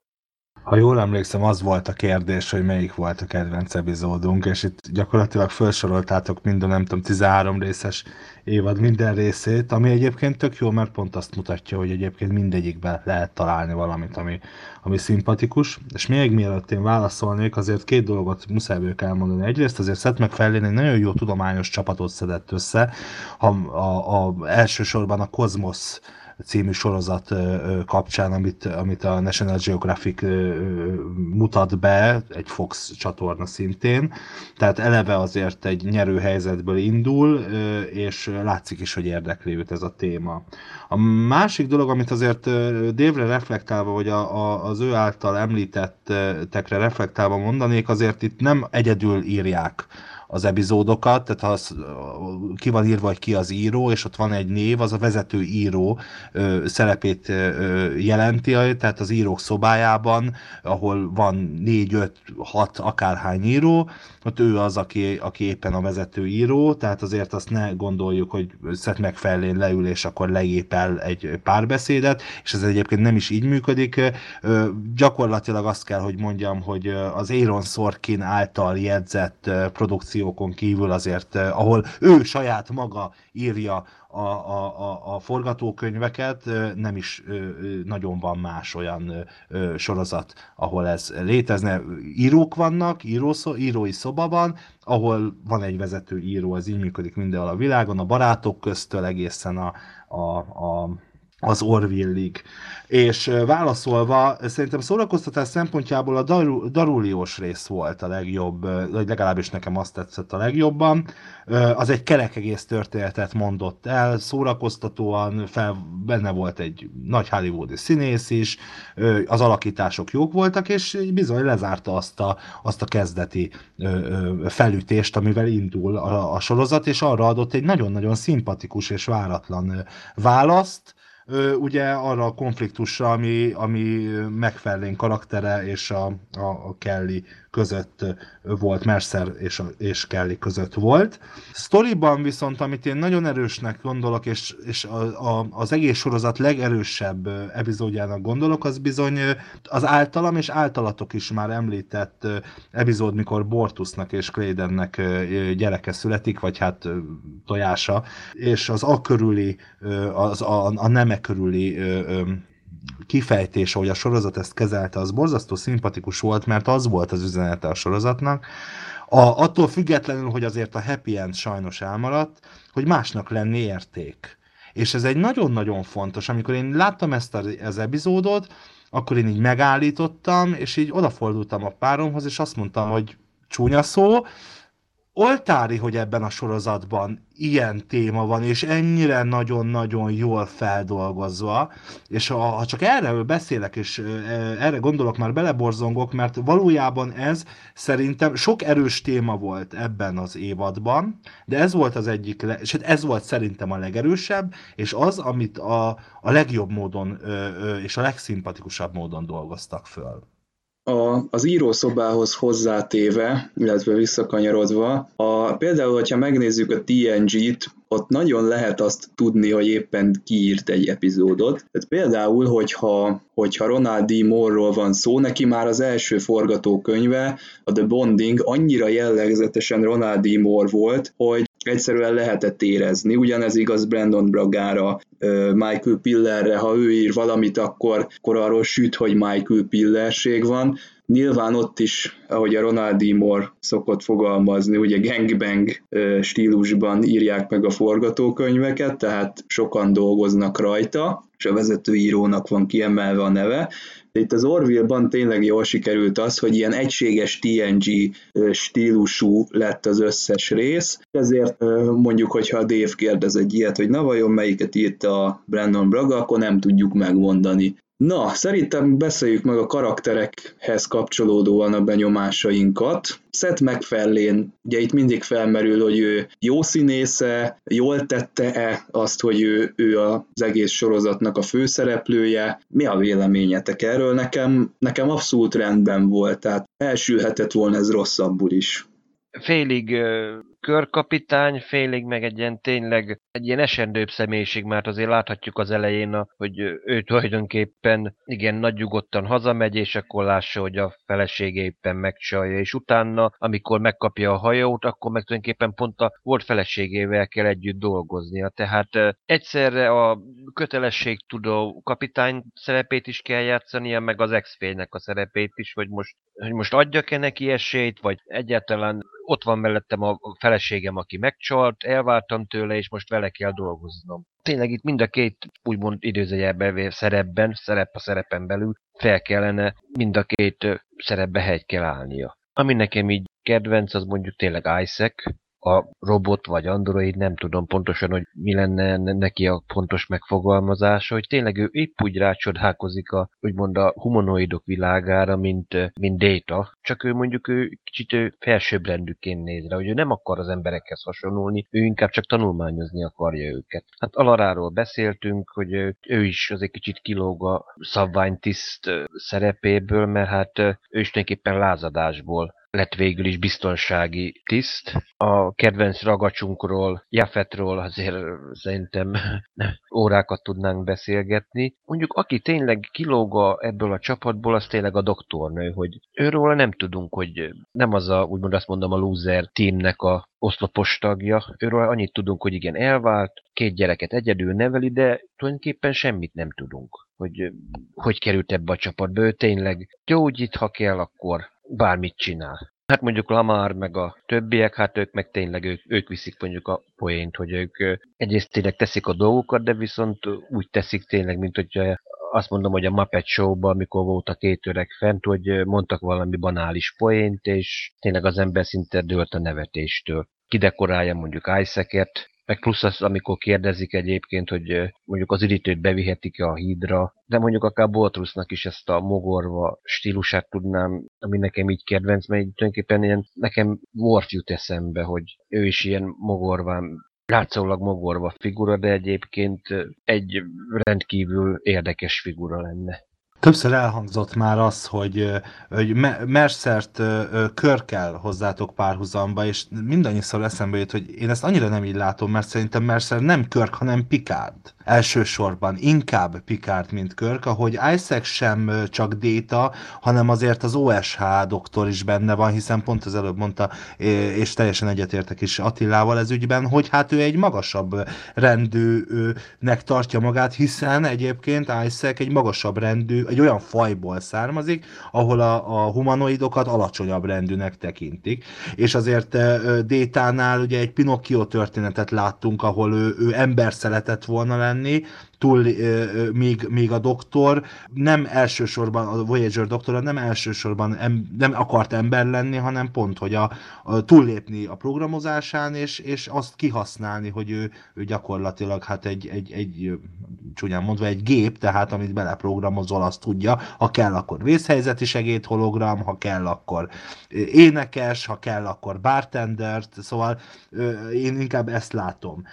Bortus esetében, ha már így itt tart tartunk ezeknél az összehasonlítgatásoknál. Bortus esetében azért inkább ott is egy ilyen Worf és Tuvok kettőst látok, de Mercer kapitány és Seth MacFarlane tekintetében és a kérdésre válaszolva szerintem jó színész Seth MacFarlane, borzasztóan alulértékelt színész, Seth MacFarlane, de sosem fog tudni kitörni szerintem ebből a, a, a, a világból, tehát film színészként vagy filmrendezőként ő, ő nem fog tudni szerintem soha annyira érvényesülni, mint szeretne, de a karakter nagyon jó, nagyon jól van megírva, és nagyon jól is játsza. Szerintem abszolút alkalmas rá. Egy kicsit én is tartottam tőle előzőleg, de egyébként nem volt rá okom. Kelly karaktere volt az, akit én az elején nagyon feleslegesnek éreztem, nyilvánvaló, hogy az ő szerepe később megnő, és ugye tisztázódik is azért az évad végére egy, egy szerethető karakter lett, aki ugye Seth megfelé másik fele, tehát mindig ugye a szereplők általában két,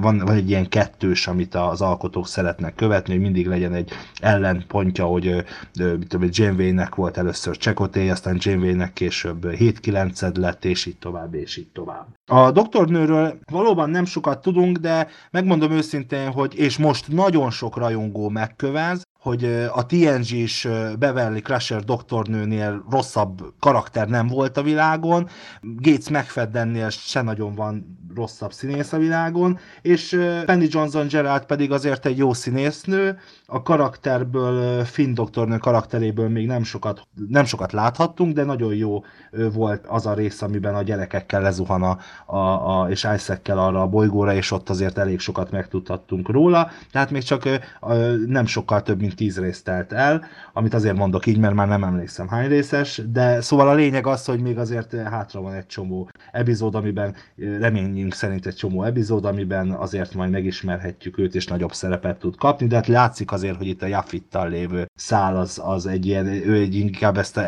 egyelőre ezt a humorosabb vonalat, ezt a B-sztorit képviseli, főleg mikor megkattan. Meloy ö, ö, karaktere, Scott Grimes, ugye ő, ő, kicsit az a, a, a Paris hadnagy a, a Voyagerből, amikor ö, tudok valakit, aki nagyon jó kormányos lenne, ö, ö, sztori az első részben gyakorlatilag ugye fölkeresi Mercer, őt ö, hozza a szokásos figurát, illik hozzá, tökéletes, nagyon jó. A kedvenc karakterem pedig, pedig Alara, ezt én sokszor hangoztatom, szerintem a legjobb nő a sorozatban, és nagyon sok van ebben a karakterben, és örülök, hogy az utolsó részekben ezt azért egy kicsit megvillantották, bár nekem maga ez az epizód nem annyira tetszett, hogy a, tehát a lezárás a végén kiderült, hogy ő neki csak ki van mosva az agya, mert hogy megkérte, hogy, hogy ne állítsák le ezt a programot. Hiába volt jó a rész, nekem ez egy kicsit elrontotta, szóval, de, de nála, nála nagyon sok van, és egy nagyon veszélyes dolog is egyébként egy ilyen karaktert beleírni egy ilyen sorozatba, mert ez olyan, mint a szuperhős dolog, olyan, mint egy kú játszana benne, hogy hát nagyon erős és hát bizony ugye azokban a szituációkban kicsit megköti az írók kezét, gondolhatnánk, de szerintem egyébként eddig ez nem így történt, hanem nagyon jól tudtak vele élni, nagyon jó részeket, és nagyon jó dramaturgiát kapott, szóval szerintem egy istennő. Ah. Hát most lehet, hogy itt fézel párbaj következik, mert nekem is ő a kedvencem, a Hellstone Sage által alakított uh, alarakitán. Nagyon jó, hogy érte, Dave. Bocsánat, megküzdünk érte. Ő, igen, ne haragudj, ő érte, tehát 7 9 ő, tehát kihívlak ezennel egy, egy holofedélzetes párbajra, Dave. Ú, hál' Istennek, hogy nekem nem ő a kedvencem. Akkor ti ketten lerendezitek. Hát, ha mindketten odavesztek. Ah, egyébként nehéz eldönteni, hogy ki, ki a kedvenc.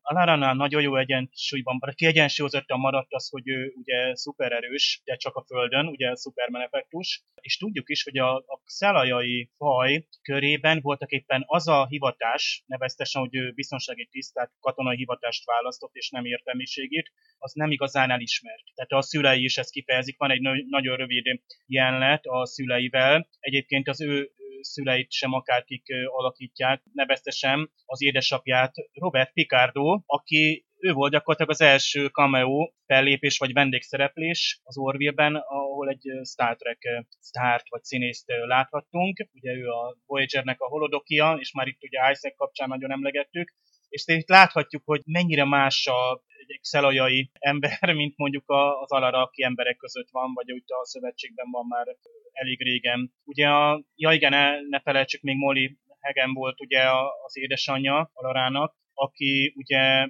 például Deep Space Nine-ban is feltűnt. Ő volt az egyik Vorta. Így van, egy, egy fiatal Vorta. Szóval Alaránál is elmondható, hogy a többi karakterhez hasonlóan adnak hátteret neki, tehát szépen fölépítik. Ugye a Mercer sem marad meg az a dacos és a, a felesége által elhagyott, az a megcsalt fél szerepesen nyomjon rá végig a, a személyiségére. Egy de azért látjuk ezt a dacos kisfiút benne, az sokszor előjön, például amikor kiderül, megerősödik az, hogy voltak éppen a Kelly állt közben a, a, az admirálisnál annak idején. Egyébként ott a Helsi admirális Viktor Gerben alakítja őt is sok sorozatból ismerjük, egyébként mostanában a DC-s sorozatban, a The CW-n futó DC-s szuperhős sorozatban ő elég gyakran visszatér, ugye, mint Stein professzor, több sorozatban is átívelően. És hát ha már szuperhős sorozatokról beszélünk, meg képregény sorozatokról, ugye a Ed Mercer volt feleségét az első tisztet, tehát Kelly alakító Adrian Pelicki, nem tudom, hogy kell pontosítani, tehát ő is nagyon sokáig szerepelt, legalább két év addig a, a SHIELD ügynök, ügynökeiben. Megemlegettük ugye, hogy a doktornőnk is ugye Star Trek veterán, ha szabad ezt mondani, tehát ő Cisco feleségét alakította, tehát Penny Johnson Gerald. Egyébként ő neki a, ő nekem is volt férje, tehát ő nem elvált, hanem nem is volt férje, tehát nincs említve vagy konkrétizálva, de valószínűleg tehát ő egy, egy, egy, tényleg egy single anya. Egyszerűen csak anya is van, van két fia, és soha nem is volt egy apa sem. Tehát szerintem biológiailag sem volt apa. tehát bemutatnak egy ilyen karaktert, meg egy ilyen életmódot is. Tehát ugye szépen mögé vannak rakva, és ahogy például az utolsó részben ott a Mercer végigmegy a kabinokon, mert éppen nagyon unatkozik egy este, akkor itt láthatjuk, hogy azért vannak magánéletek, tehát látjuk például ott a Lamárnak is ott egy dekoratív hölgy van a, a szállásán. Ugye Lamar is egy, ugye őről mondtuk, hogy ő a Jordi LaForge, egy pont fordítva, ő először egy navigátor, aztán később ő belőle kinevezéssel főgépész lesz. Ugye ebben a, van az a New Dimensions című rész, amikor ugye ez a kétdimenziósra csökkentünk, akkor volt ebben a, a krízis helyzetben nagyon ugye beugrott, akkor már ugye a Newton a főgépész akkor ugye nyugdíjba vonult, és itt is ugye ő nagyon jól látni, hogy ott beleírják külön van egy jelenet, amikor ő gyötrődve, tépelődve várakozik, hogy a gépész csapat elé álljon, és ő mondja meg, hogy mi a dörgés, és ez pluszba hozzátesz a karakterje, ez ennyi néhány percnyi ilyen jelenetet, vagy néhány mondatot kell beleírni, és már is közelebb kerül hozzá a karakter. Scott Grimes volt egy nagy kedvencem még, ugye Malloy, Meloy, Gordon Meloy, ugye az a lazaság, ugye ott a, haverkodik már a kezetektől a Lamarral, és nincs az, hogy most jaj, írjunk bele egy rivalizálást, vagy egy ellentétes is, csak hogy drámai legyen, nem írnak bele. Tehát ott, ott ők vég haverok, ugye ő a nagy cimborája volt a Mercernek, és ott, ott valami zűrje volt, és azért kegyvesztett lett, de aztán a Mercer visszahozza. Paris de ugyanakkor... Nagy. Igen, ez a Parisnek a alter egója vagy parafrázisa voltak éppen. Mutatjuk. Ahogy a Bortusról mindig mondjuk, hogy a, a Worf, és tényleg ez a tubok kiság is benne van, hogy a Worf is, meg a tubok is tudott laza lenni. Tehát a, ugye, amikor, főleg amikor megismerik Bortusnak a, tehát a szóra, moklanok szórakozását, hogy az utolsó részben mondjuk ez elég durva dolog az a játék, de majd amikor Bortus elkezd énekelni, és ugye, hogy a Titanicból egy betétet, és nem halljuk, és, és ott vágják le, és azt mondom, hogy ez a zseniális, hát itt annyira, tehát itt, itt ezt százszor vissza lehet nézni. Vannak olyan poénok, amik egyszerűen nem ülnek. Tehát volt egyszer, hogy valami bolygón vannak, és valami asztalnál ugye, és a Mercernek nem ízlik a kaja, és ott valami zsebkendőt kér, tehát azt mondom, hogy övön alul ide jó szett, meg Perlé, meg mondjuk ennyiben. Itt, itt érzed azt, hogy kilóg a róláb, és esetleg a kicsit konzervatívabb rajongó, meg főleg aki ugye a Star trek van beterelve, az érzi, hogy, hogy ez diszonáns, de az Orvi világában ott van a határ, tehát feszegetjük a határokat. Ugye a Jafit is egy ilyen point karakternek lett úgymond írva, egyébként ő nem is főszereplő, hanem visszatérő karakterként van azt hiszem besorolva, és őt se nyomják túl, tehát jó, persze van ez a visszatérő szál, hogy ő a dokinőbe bele van zúgva, és ugye most már lehet spoilerezni, hogy beteljesül a szerelmük, ugye, és De tényleg... undorító, bocsáss meg, undorító, hát be, belefolyik, vagy hát szóval, érted? Az egy undorító hát Gondolj bele, hogy de figyelj, egyszerűen... Jó, nem, nem undorító természetesen, még... de... nem hinném, de hogy egy nő valaha is szerintem boldogabb lett volna szexuálisan, szerintem ott javít, ami, tehát ő bármi tud lenni, és bármilyen paraméterekkel tud rendelkezni, tehát azért hát, úgy belegondolunk, de hát nem is kell belegondolni. És az egyik nagyon Robló volt ugye a vendégszereplő, Darulio, azt hiszem, hogy pont a Bogdány Titan is említette, talán ott, ja, meg is volt is, hogy föl is dobta ő a Facebook oldalra, hogy pont azt szinkronizálta, amit a kék, kékbőrő repszián ugye visszatér halatlan jó epizód volt, tehát az, az sziporkázóan jó, tehát ez, ez én, én, nagyon reménykedek, hogy lesz még ilyen, akár még ő, hogy ő is visszatér, tehát meg hát olyan vendégszereplők voltak itt, hogy Liam Neeson megjelent egyszer, csak ugye volt ez a több generációs hajónak a kapitánya, egész véletlenül ott mint cameózott, aztán Charlie Theron, ugye a Priya, ugye a zsivány időutazó nőnk, hát ő is egy nagy szerű karaktert játszott, egyébként azt az epizódot Jonathan Frakes rendezte. Charlie Terrorról muszáj vagyok zárójában megjegyezni, nemrég uh, Csabával jártunk egy film bemutatón, amiben a Gringo című filmben. Charlie Terror játszik, ez a világ legrosszabb filmje, de hát, és neki de borzasztóan rossz szerepet írtak neki, nagyon rossz dramaturgiával, tehát most nem akarok így részletekbe belemenni, de van egy jelenet, ahol fog, fogja az ember a fejét, de még ott is tud. Nagyon, nagyon, nagyon, nagyon tud. Úgyhogy ilyen az Orville nagyon jó, jók voltak ezek a cameók, Star Trek-es, meg, meg hollywoodi híresség cameók, nem voltak túl hype túltolva, csak egy volt a sok közül, és így, így lett egy egész. És bizonyos szögekből itt az Orville-ban a Charlie Theron engem a, a Carter dokira emlékeztetett a csillagkapuból. Nem tudom miért, valahogy úgy, úgy jött ki. Titeket nem? Nem tudom, de Rodney McKay beájulna. Az igen, az biztos. Ezt ki ne vág. Nem, nem, Isten őriz.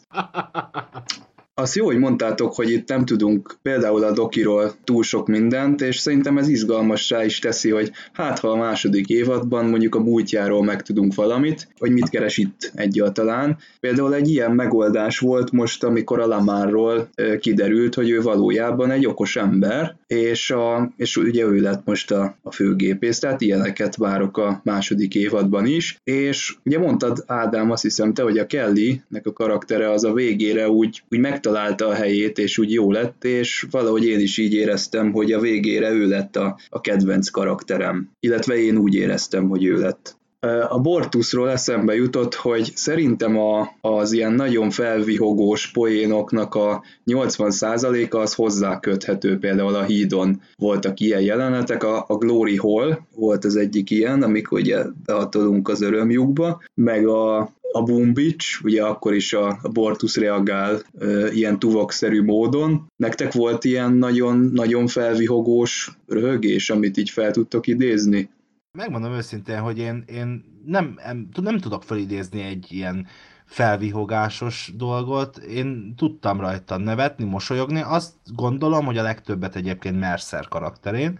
Neki az egyik szerepe is ez, eh, talán Dave korábban célzott is rá, hogy, hogy ő, ő, ő az, aki a, aki a határokat ilyen értelembe feszegeti. Látszik egyébként az Orvillen, hogy, hogy körülbelül a hányos pukizós viccek az előtt egy, egy, egy hajszállal a legrosszabb, idézőjelben a legrosszabb esetben is az előtt szeretne maradni, és az előtt is marad, tehát ízléses azért nagyrészt a, a, azok a poénok, amik benne vannak, és szerintem többségükben, ahol én nevetni tudtam, azok, azok Mercernek ezek a, a kis apró ilyen kis megjegyzései, amikor mondjuk kér egy zsebkendőt, hogy kiköpje a kaját, és akkor mondjuk senki nem ad neki, és akkor így megjegyez valamit. Tehát, hogy így most csak példaértékkel, de hogy nagyjából ezek azok a, a kis humoros kis gegek, amiken én egyébként a legjobban tudok szórakozni. De a Daruliós részt, azt én végig nevettem, mert megint fölrobbant a feje. Meg amúgy ott vicces volt, amit a McFarlane művel, tehát hogy az nagyon tetszett egyébként eh, abban a részben, hogy ott nagyon egyértelmű lett, hogy bizony ez a sorozat, ez, ez, ez nem tesz különbséget ö, eh, ö, eh, szexuális identitás tekintetében, itt mindenki azzal kavar, akivel van. Nekem ez így teljesen kompletten oké, okay és innentől kezdve azok a részek, amikor megfelelén kattant éppen rá Darulióra, Mercer kapitány kattant éppen rá Darulióra, akkor azok, azok azt szerintem önmagában nagyon ízlésesen, de nagyon humorosan volt beállítva, amikor ott már nagy csata van, ők meg, ők meg, még, ő meg még mindig ott ül az ágyba, és így kacérkodik Darulióval, aki próbálja ösztönözni, de hát menjél, azt csináljál rendet, kedvelve te vagy a kapitány nélküled itt vérontás lesz, ő meg csak azzal foglalkozik, hogy nem tudom, mit vacsorázzanak holnap, ez szerint, vagy milyen ruhát vegyenek föl. Ez szerintem teljesen ott volt. Kellemes hangulatot áraszt ez a sorozat, és uh, szerintem nem arra játszik azért egy, egyértelműen rá, hogy nem szitkomról beszélünk, és nem is célja annak, hogy mi ott végig nevessük a, az egészet, hanem, hanem a hangulatába, a humoros megjegyzéseibe, ennek a mi voltjába ö, nevetsz rajta. Azért, ha belegondolunk, egy szitkomon, amin ott a műröhögés minden egyes ö, poénnak szánt mondat után, azon se sírsz ö, röhögve otthon, elmosolyodsz, esetleg nevetsz, és mondjuk két-három részenként van egy olyan, amikor, amikor egy adott poénon fel tudsz nevetni. És szerintem e, így működik a, az Orville is, legalábbis számomra így működik is. Én nem szakadok a rögéstől, miközben nézem, de nagyon jól érzem magam, nagyon jókat tudok mosolyogni, és ami nagyon tetszik, és még egyébként nem tudom, hogy elhangzott, de szerintem nem, hogy a Star Treknek azt a ö, sajátosságát tartotta meg ö, és hangsúlyosan, hogy a legnegatívabb, a legszomorúbb helyzetben is azért könnyedén, lazán zár, feloldja egy idézőjelesen viccel, tehát feloldja valamivel még a nagyon-nagyon szomorú végkifejletet is. Igen, és nem voltak túltolva a, a poénok, tehát tényleg ízlés határon belül maradtak még. Egyébként, aki tényleg bármely mai sorosztot néz, vígjáték sorosztot, vagy moziba jár is, és vígjátékokat néz, az, az teljesen helyre tudja tenni, az Orville az korrektül ott van is. McFarlane nem a negyedik annak játszik, és nem tolja túl magát. Nem is őrá vannak ráírva a legjobb poénok, hanem hozza a saját karakterét. Ugye az Orville eleve egy középosztályú hajó, aminek van egy középszerű, mondjuk így kapitánya, aki egy ember, aki nem ért el nagy sikereket sem magánéletben, sem úgy a, a, a szakmájában, de van benne kurázsi, akarás és kitartás, és azokban a helyzetekben igenis tud döntést hozni. És ugye emlékszünk azokra a helyzetekre, amikor a Mercer ott ül az íróasztalánál, a, és jön egy legénységi tag, és valamilyen probléma van, akkor ő Karakánan kapitánynak van véleménye. Tehát van itt is tanács asztal, mint hogy a TNG-ben is, azt egyébként jó látni, de itt teljesen világosan, letisztultan, ugye a Mercernek van véleménye. Tehát nem egy teszetosza embert ábrázolunk, aki esetleg mégse alkalmas erre a pozícióra.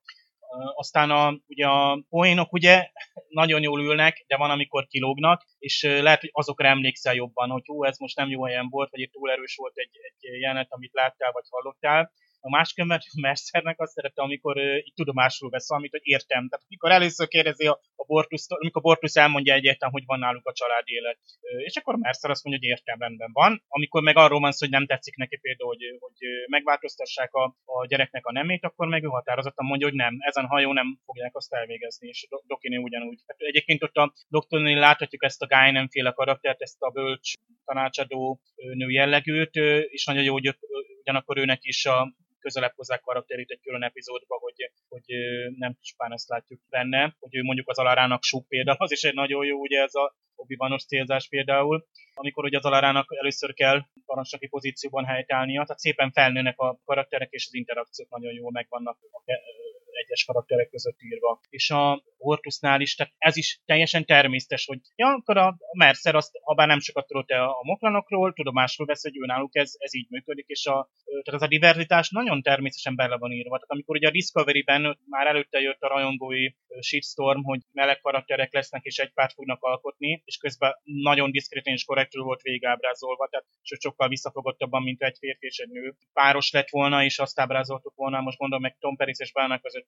több hányszor volt heves szerelmi jelenet, és teljességgel az feltartozott, csak ugye a Star Trek, mondom, egy lépéssel hátrébb van, tehát azt nem merte volna még így ábrázolni, vagy ahogy például a Mercer kapitány ugye berezúg a darólióba a hormonok miatt. És teljesen természetesen ábrázolják, és senki nem finnyáskodik, hogy ott, ott mi van. Ez, ja, igazából csak arról van szó, hogy ez ugye darólió miatt volt egyébként, de azt akkor még nem tudtuk. És ugye egy Star Trekben ez nem volt, vagy nem volt, nem merték még úgy ábrázolást, amikor egy Riker beleszeret egy nemtelen faj tagjába, viszont azt a tagot, azt az illetőt egy nő játszott el. Tehát androgén vonásokkal, hogy egy nő játszott el, mert azt meg nem merték megtenni, hogy a Jonathan Frakes által alakított férfias karakán figura az egy, egy férfi által alakított nemtelen karakterbe szeressen bele. Tehát az a 80-as, 90-es évek még határeset lett volna, és nem csinálták meg. Itt ezt le- lehető legkönnyedebben eljátszák, és gondoljunk bele, hogy Picard bele szeret volna egy férfi Picard, ugye nyilvánvalóan nőkkel hozták azt is elég ritkán össze, és ott az volt a határeset.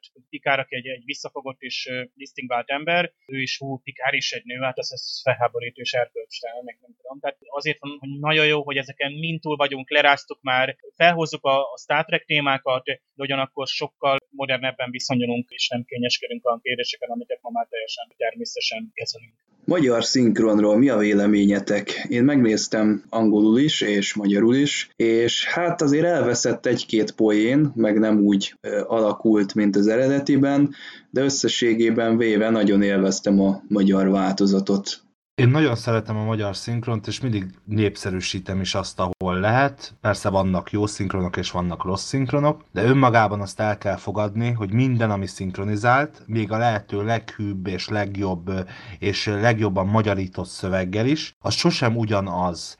Nem beszélve arról, hogy azért ezeket a, a sorozatokat nem úgy szinkronizálják, mint mondjuk egy Disney filmet, ahol a, ami, ami nem két óráig tart hat részt felvenni, hanem, hanem három napig vesznek négy tekercset, szóval hogy azért ez egy fontos különbség, és azért ez némileg rányomja a bélyegét. De nézőként azért azt gondolom, hogy remek szinkron született. Pár olyan dolog van azért, ami nekem kevésbé tetszik. Most mondok egy rövid példát. A Dave által is említett, ugye Robert Picardo játszott benne, ugye ő a Voyager OSH-ja volt, és az Orville-ben ő játszotta Alara apját. És ő Csuha Lajost kapta magyar hangjául, ahelyett, hogy mondjuk Orosz Istvánt választották volna, vagy, vagy aki a Csillagkapus sorozatban volt a hangja, vagy esetleg Barbinek Pétert, aki a, a Voyager-ben, és ennek egyetlen egy oka van, hogy ez úgy történik, hogy megnézik az ISDB-t.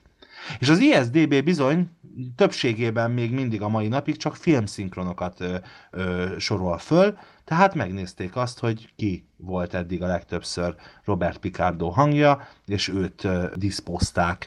És ez bizony nem feltétlenül jó, és ezennel itt is üzenem az összes szinkronrendezőnek és tévécsatornának, hogy bizony ne álljanak meg ott, hogy, hogy, hogy ki volt a, a, a filmekben egy adott színész magyar hangja, mert lehet, hogy már közben 5 sorozatban 36 évadot játszott.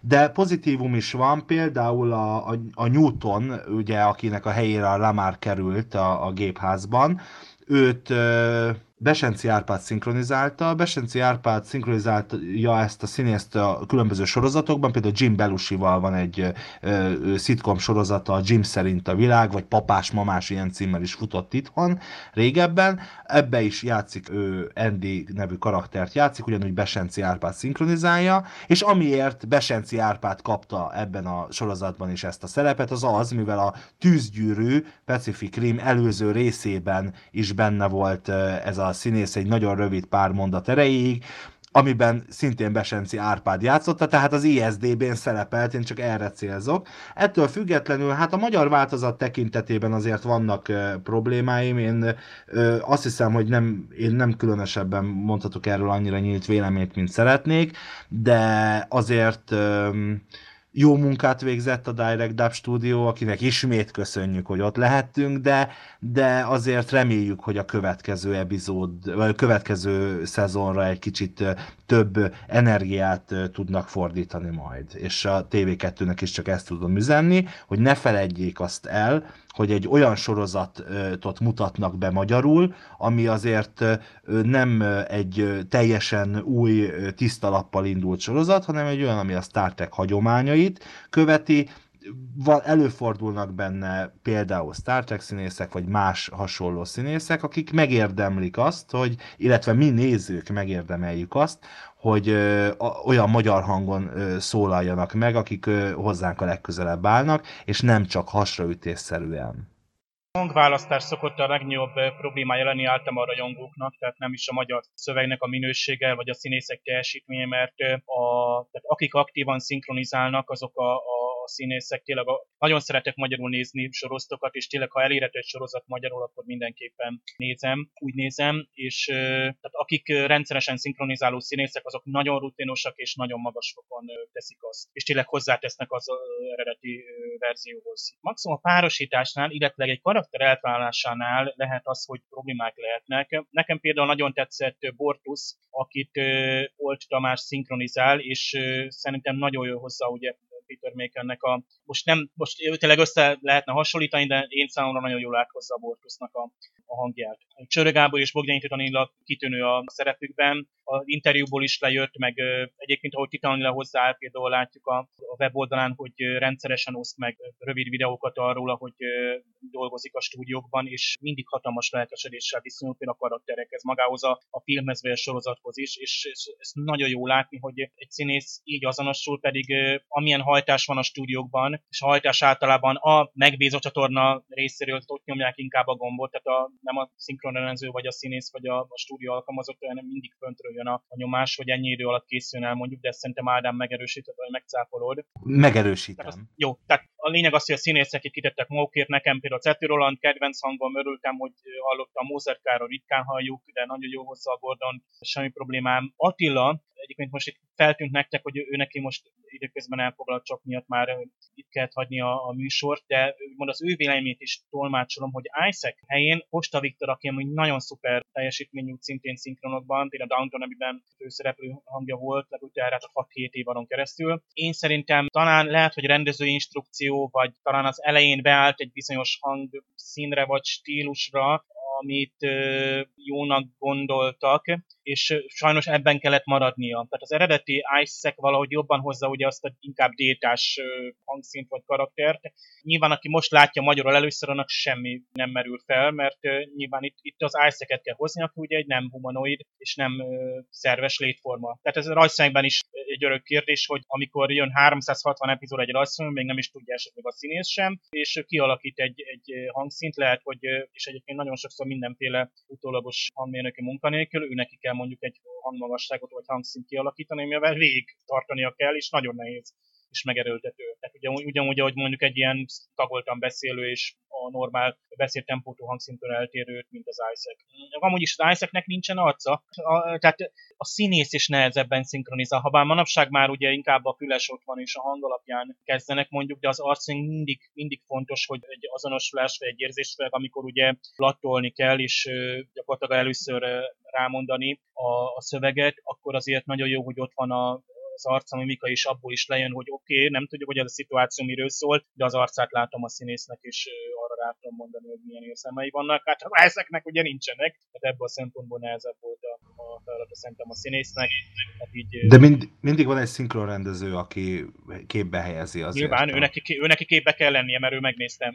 Nekem mostában van egy fura szokásom, hogy néha még a magyar szinkront is angol felirattal nézem. Ez onnan jön, hogy nagy sorozatfüggő lettem az utóbbi években, aztán hát sok sorozatot kénytelen vagyok ugye angolul nézni, vagy eredeti nyelven, és akkor ugye hát a magyar csatornák sokszor elmarasztalom, ugye sok csatorna megvesz három évet, aztán vár, nem is tudom mennyi időt, egy évet, másfél évet és egy évet bemutatóval, máskor meg tényleg napok alatt, hetek alatt megérkeznek, teljesen változó, nem ez a témánk hanem az, hogy én angolul is végnéztem az Orville-t, akkor magyar felirattal, egyébként itt köszönjük annak a feliratkészítő stábnak, akiknek most nem tudom a nevét, és majd utólag beszéljük, vagy hozzátesszük talán a, a show notes-ban. Tényleg nagyon jók voltak a feliratok, és, és emlékszünk arra, amikor kis zipben kapjuk a feliratot, mert talán még volt valamiből idézet is, és úgy kaptuk meg, hogy tényleg egy kis magyarázat is volt hozzá. Ez különösen igényes munka. Lehet, hogy többet foglalkozott a feliratos oldalra készítő, önkéntes feliratkészítő, mint akár a magyar változat szövegírója. Mármint, hogy időben lehet, hogy többet tudott dolgozni, én úgy értem, most nem a munka minőségét hasonlítom össze, majd néha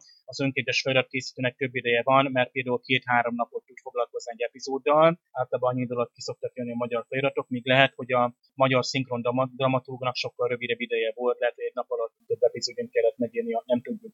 Mindestre én néztem a magyar változat angol felirattal is, nyilván, hogy poénok nehéz visszaadni, nem mindig lehet, tehát a magyar, magyar szöveg mindig azt mondjuk, hogy ha vissza tudja adni, akkor készül egy jó magyar változat, de ugye ezeket a, tehát van, amikor a, ugye az eredeti hanggal nézve neked, tehát ugye az, a magyar hanggal hallgatva jobb a benyomásod a, a sorozatról, még akkor is, ha már megnézted angolul, tehát amennyiben zömében jól eltalált magyar hangok vannak, ezért én nem, nem, nem veszek észre olyan, olyan kiugró problémát, már pedig ez olyan sorozat volt, amit rövid időn belül én angolul is, tehát eredeti nyelven és magyarul is néztem én remélem, hogy ez a szinkron stáb, mármint a casting marad jövőre is, amikor érkezik majd. Hát feltettőleg azért reméljük, hogy hamar, hiszen már forgatják, és reméljük ősszel és ősszel vagy jövőre megérkezik a másik évad. Nekem egy utolsó gondolatom van még a szinkronhoz, bár előtte kihagytam a felsorolásból, Dave említette Mózer Károly, ugye ő szinkronizálta Maloyt, ő, ugye a vészhelyzetben is ő szinkronizálta ezt a színészt, ő még azonos maradt, nagyon jól illik, egymásnak teremtették őket tényleg abszolút. Viszont én jobban szeretem a bátrabb szinkronokat, és tényleg a lehető legnagyobb tisztelettel őszintén, de engem például zavar, hogy minden végjátékban, vagy legalábbis minden második filmben, vagy sorozatban Csöle Gábort hallom. Más színészekkel is el tudom mondani természetesen ugyanezt, mert vannak még páran, akik, akik, akik nagyon jók, és jó hangúak, és jól, jól szinkronizálnak, de mégis nagyon-nagyon sokat halljuk őket. Szerintem ez nem szerencsés. És én jobban szeretem a bátrabb szinkronokat, és szerintem Mercer kapitánynak bizony Anger Zsolt kellett volna, vagy lehetett volna egy bátrabb és egyébként működőképes hangválasztás. Ahogy szerintem egyébként Kellynek Zsigmond Tamara lett volna az ideálisabb, míg Bogdányi Titanéle inkább Alara lehetett volna. Én így adtam volna, vagy megpróbáltam volna így adni egy ö, szinkront, de hát persze egyrészt ízlések és pofonok, másrészt semmi gond sincsen a mostani szinkronnal, de mondom, én jobban ö, szeretem ezeket a, a bátrabb, ö, kicsit szokatlanabb megvalósításokat, mint ezt a biztonsági játék játékot, amire azért úgy érzem, hogy a, a főszereplők magyar hangja tekintetében azért elég erőteljesen ráment a, a magyar változat.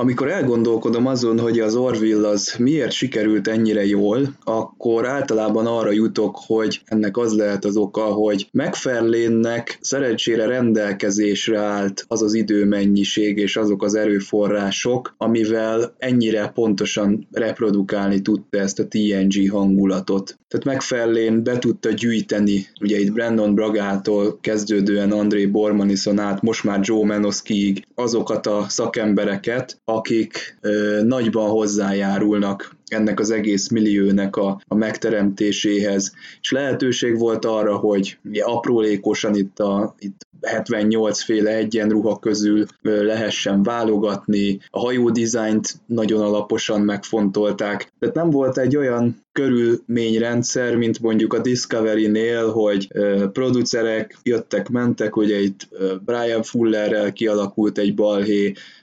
előfordult, hogy, hogy a határidők szűkebbek lettek, nem sikerült úgy előkészíteni, ahogy szerették volna. Én bennem az a benyomás van, hogy ez egy, ez egy nagyon jól előkészített és remekül kivitelezett sorozat, és szerintem megfellénnek volt rá megfelelő mennyiségű ideje és energiája, hogy, hogy az ő elképzelését azt keresztül tudja vinni, és, és meg tudja valósítani ezt, a, ezt az egészet.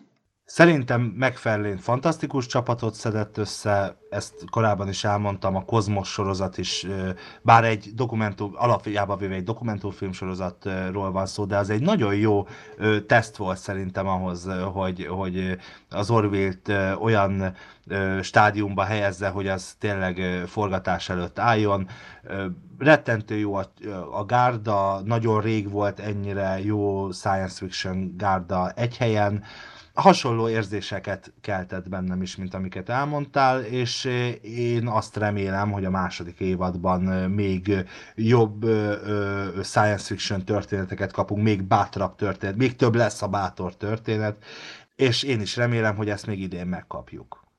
Én is várom a folytatást és már az első évadot úgy néztem, hogy a Discovery-el párhuzamosan, sőt úgy beállítottam magamnak, hogy egy napon tudjam nézni, és így tulajdonképpen kompenzálta is, hogy a Discovery közben esetleg, ha úgy éreztem, hogy nem az elvárásomnak volt az epizód, nem nagyon tetszett, akkor, akkor az Orville az mindenképpen betöltötte azokat az elvárásokat, amiket úgy annyira nem volt ilyen, de nem voltak azok a nagyon erős elvárások, azok a nagyon erős háttérüzenetek, amiket a Discovery producerei folyamatosan nyomtak a képünkbe. Végig már majd egy évvel a kezdés előtt, közben is, utána is állandó magyarázkodás, hogy ez epizód erről szólt, ez a karakter majd így, és még visszatér, és ne aggódjunk, mert majd kialakul, és nyugodjunk meg, mert majd minden értelmet fog nyerni, és nem nyert értelmet. Míg az Orville-nál hátradőltél, és fotelből tudtad nézni ezt a világot, ami egy teljesen új világ, de ugyanakkor rengeteg ismerős elemmel, otthonosan mozogtál benne, és nagyon szívesen megengedted a, az otthonodba bármelyik nap este, és jól le tudtad zárni vele a hetedet, hogy olyan familiáris lett, mint tényleg bármely Star Trek sorozat több évad alatt. És most meggondolok, hogy ez még csak az első évad volt az Orville-ből is, és nagyon jó, hogy így visszafogta magát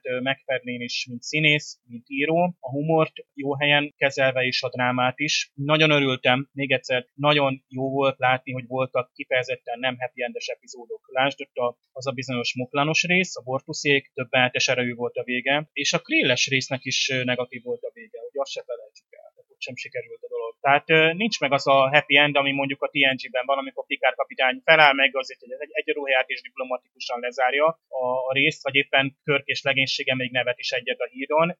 Nincs meg ez, tehát megvan a, ugye azok a sötét motivumok is, amiket mondtuk, hogy a, a Deep Space Nine volt végig jelen volt. De ott ez elég depresszív volt, amikor már több részen keresztül egy összefüggő háborús cselekményt nézel, akkor viszont már abba beleunsz. Tehát itt 12 epizód visszafogva nem 24 részt akarunk, tehát itt nagyon jó, hogy ennyi részt jól meg lehet írni, és azért itt érezzük is, hogy ez jól, jól meg volt a írva, és reméljük, hogy ez a második évadban is így tartja magát. Azt hiszem 13 vagy 15 epizódot kapunk, nem is vagyok benne biztos, de, de szintén egy olyan tényleg az, az epizód szám utal arra, hogy vélhetőleg a produkciós idő alatt egy nagyon szuper részeket kapunk, reméljük, hogy lesz magyar változat is, bár szerintem nem fogjuk kibírni, és megnézzük eredeti nyelven is, de várjuk a, a magyar változatot is. Picit meg kell védenem azért a Discovery-t, mert az új Star Trek sorozat egyértelműen elvárásokkal került szembe, még a, a, az első tolvonás előtt azért az Orville nem. Tehát azért ezt nagyon fontos azért szem előtt tartani szerintem. Attól függetlenül, egyébként a, a Discovery alkotói baromira rosszul kezelték ezt az egész helyzetet. Igen, csak ott mindig kellett egy, egy kísérő kommentár. Lásd, ez az adás, amit imádtunk egyébként, hát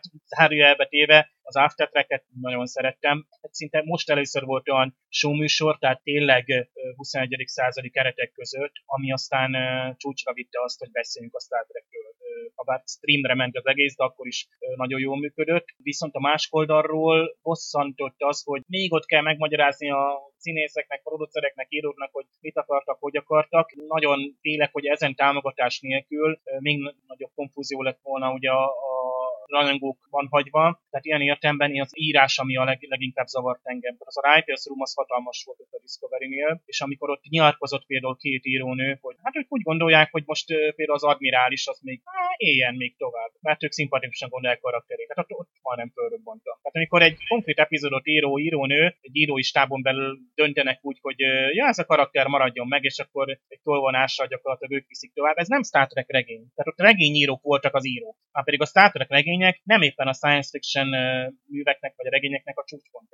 Önmagukban nagyon jól működnek és kellemes olvasmányok, meg a Star Trek világát nagyon szépen bővítik, de azt úgymond televízióra adaptálni, hogy regény epizódot írunk, és úgymond fanszervizeket kell megszúrjuk, úgy nem megy. Azért azt tegyük hozzá, hogy, hogy nem, a, nem, nem az írók döntenek arról, hogy most egy szereplő él vagy meghal, azért ez ennél bonyolultabb. Ott, bár egyetértek veled, és a mondani valóval is teljes mértékben, de azért az ott egy kicsit hogy is mondjam, hát ez nem, nem volt teljesen valóságos, de az egészre reflektálva valóban egyetértek, sokat akart a szarka. Ez a tipikus esete áll fönn, állt fönn a Discovery első évadánál, meglátjuk, hogy a másodiknál mi lesz, de reményteljesebb vagyok az Orville esetében, attól most az Orville valamilyen szinten nehezebb helyzetben is van a rajongók előtt, az Orville rajongók előtt, hiszen azért most viszonylag azért elég magasra tették a mércét, amíg a Discovery esetében meg hát most sok rajongónál egyrészt egy részük nem is látta még, mert vár mondjuk egy magyarországi premiért, másik részüknél azért van egy rossz szájíz, nem mondom, hogy nálam sincs, pedig én, én szerettem, tehát hogy azért, azért most, most fordult a kocka. Várjuk az Orville második évadát, és hát reméljük, hogy hasonlóan jól fog sikerülni, mint ez az első, de ugyanígy várjuk a Star Trek Discovery-t is, és nézzétek meg a Star Trek The Animated Series-nek a magyar szinkronos verzióját is. Én úgy gondolom, hogy van most mit nézni, de egy erős őszi szezonon vagyunk túl, de most tavaszra is ö, maradtak még dolgok. Adásaink az impulzuspodcast.blog.hu oldalon találhatók meg. Sailing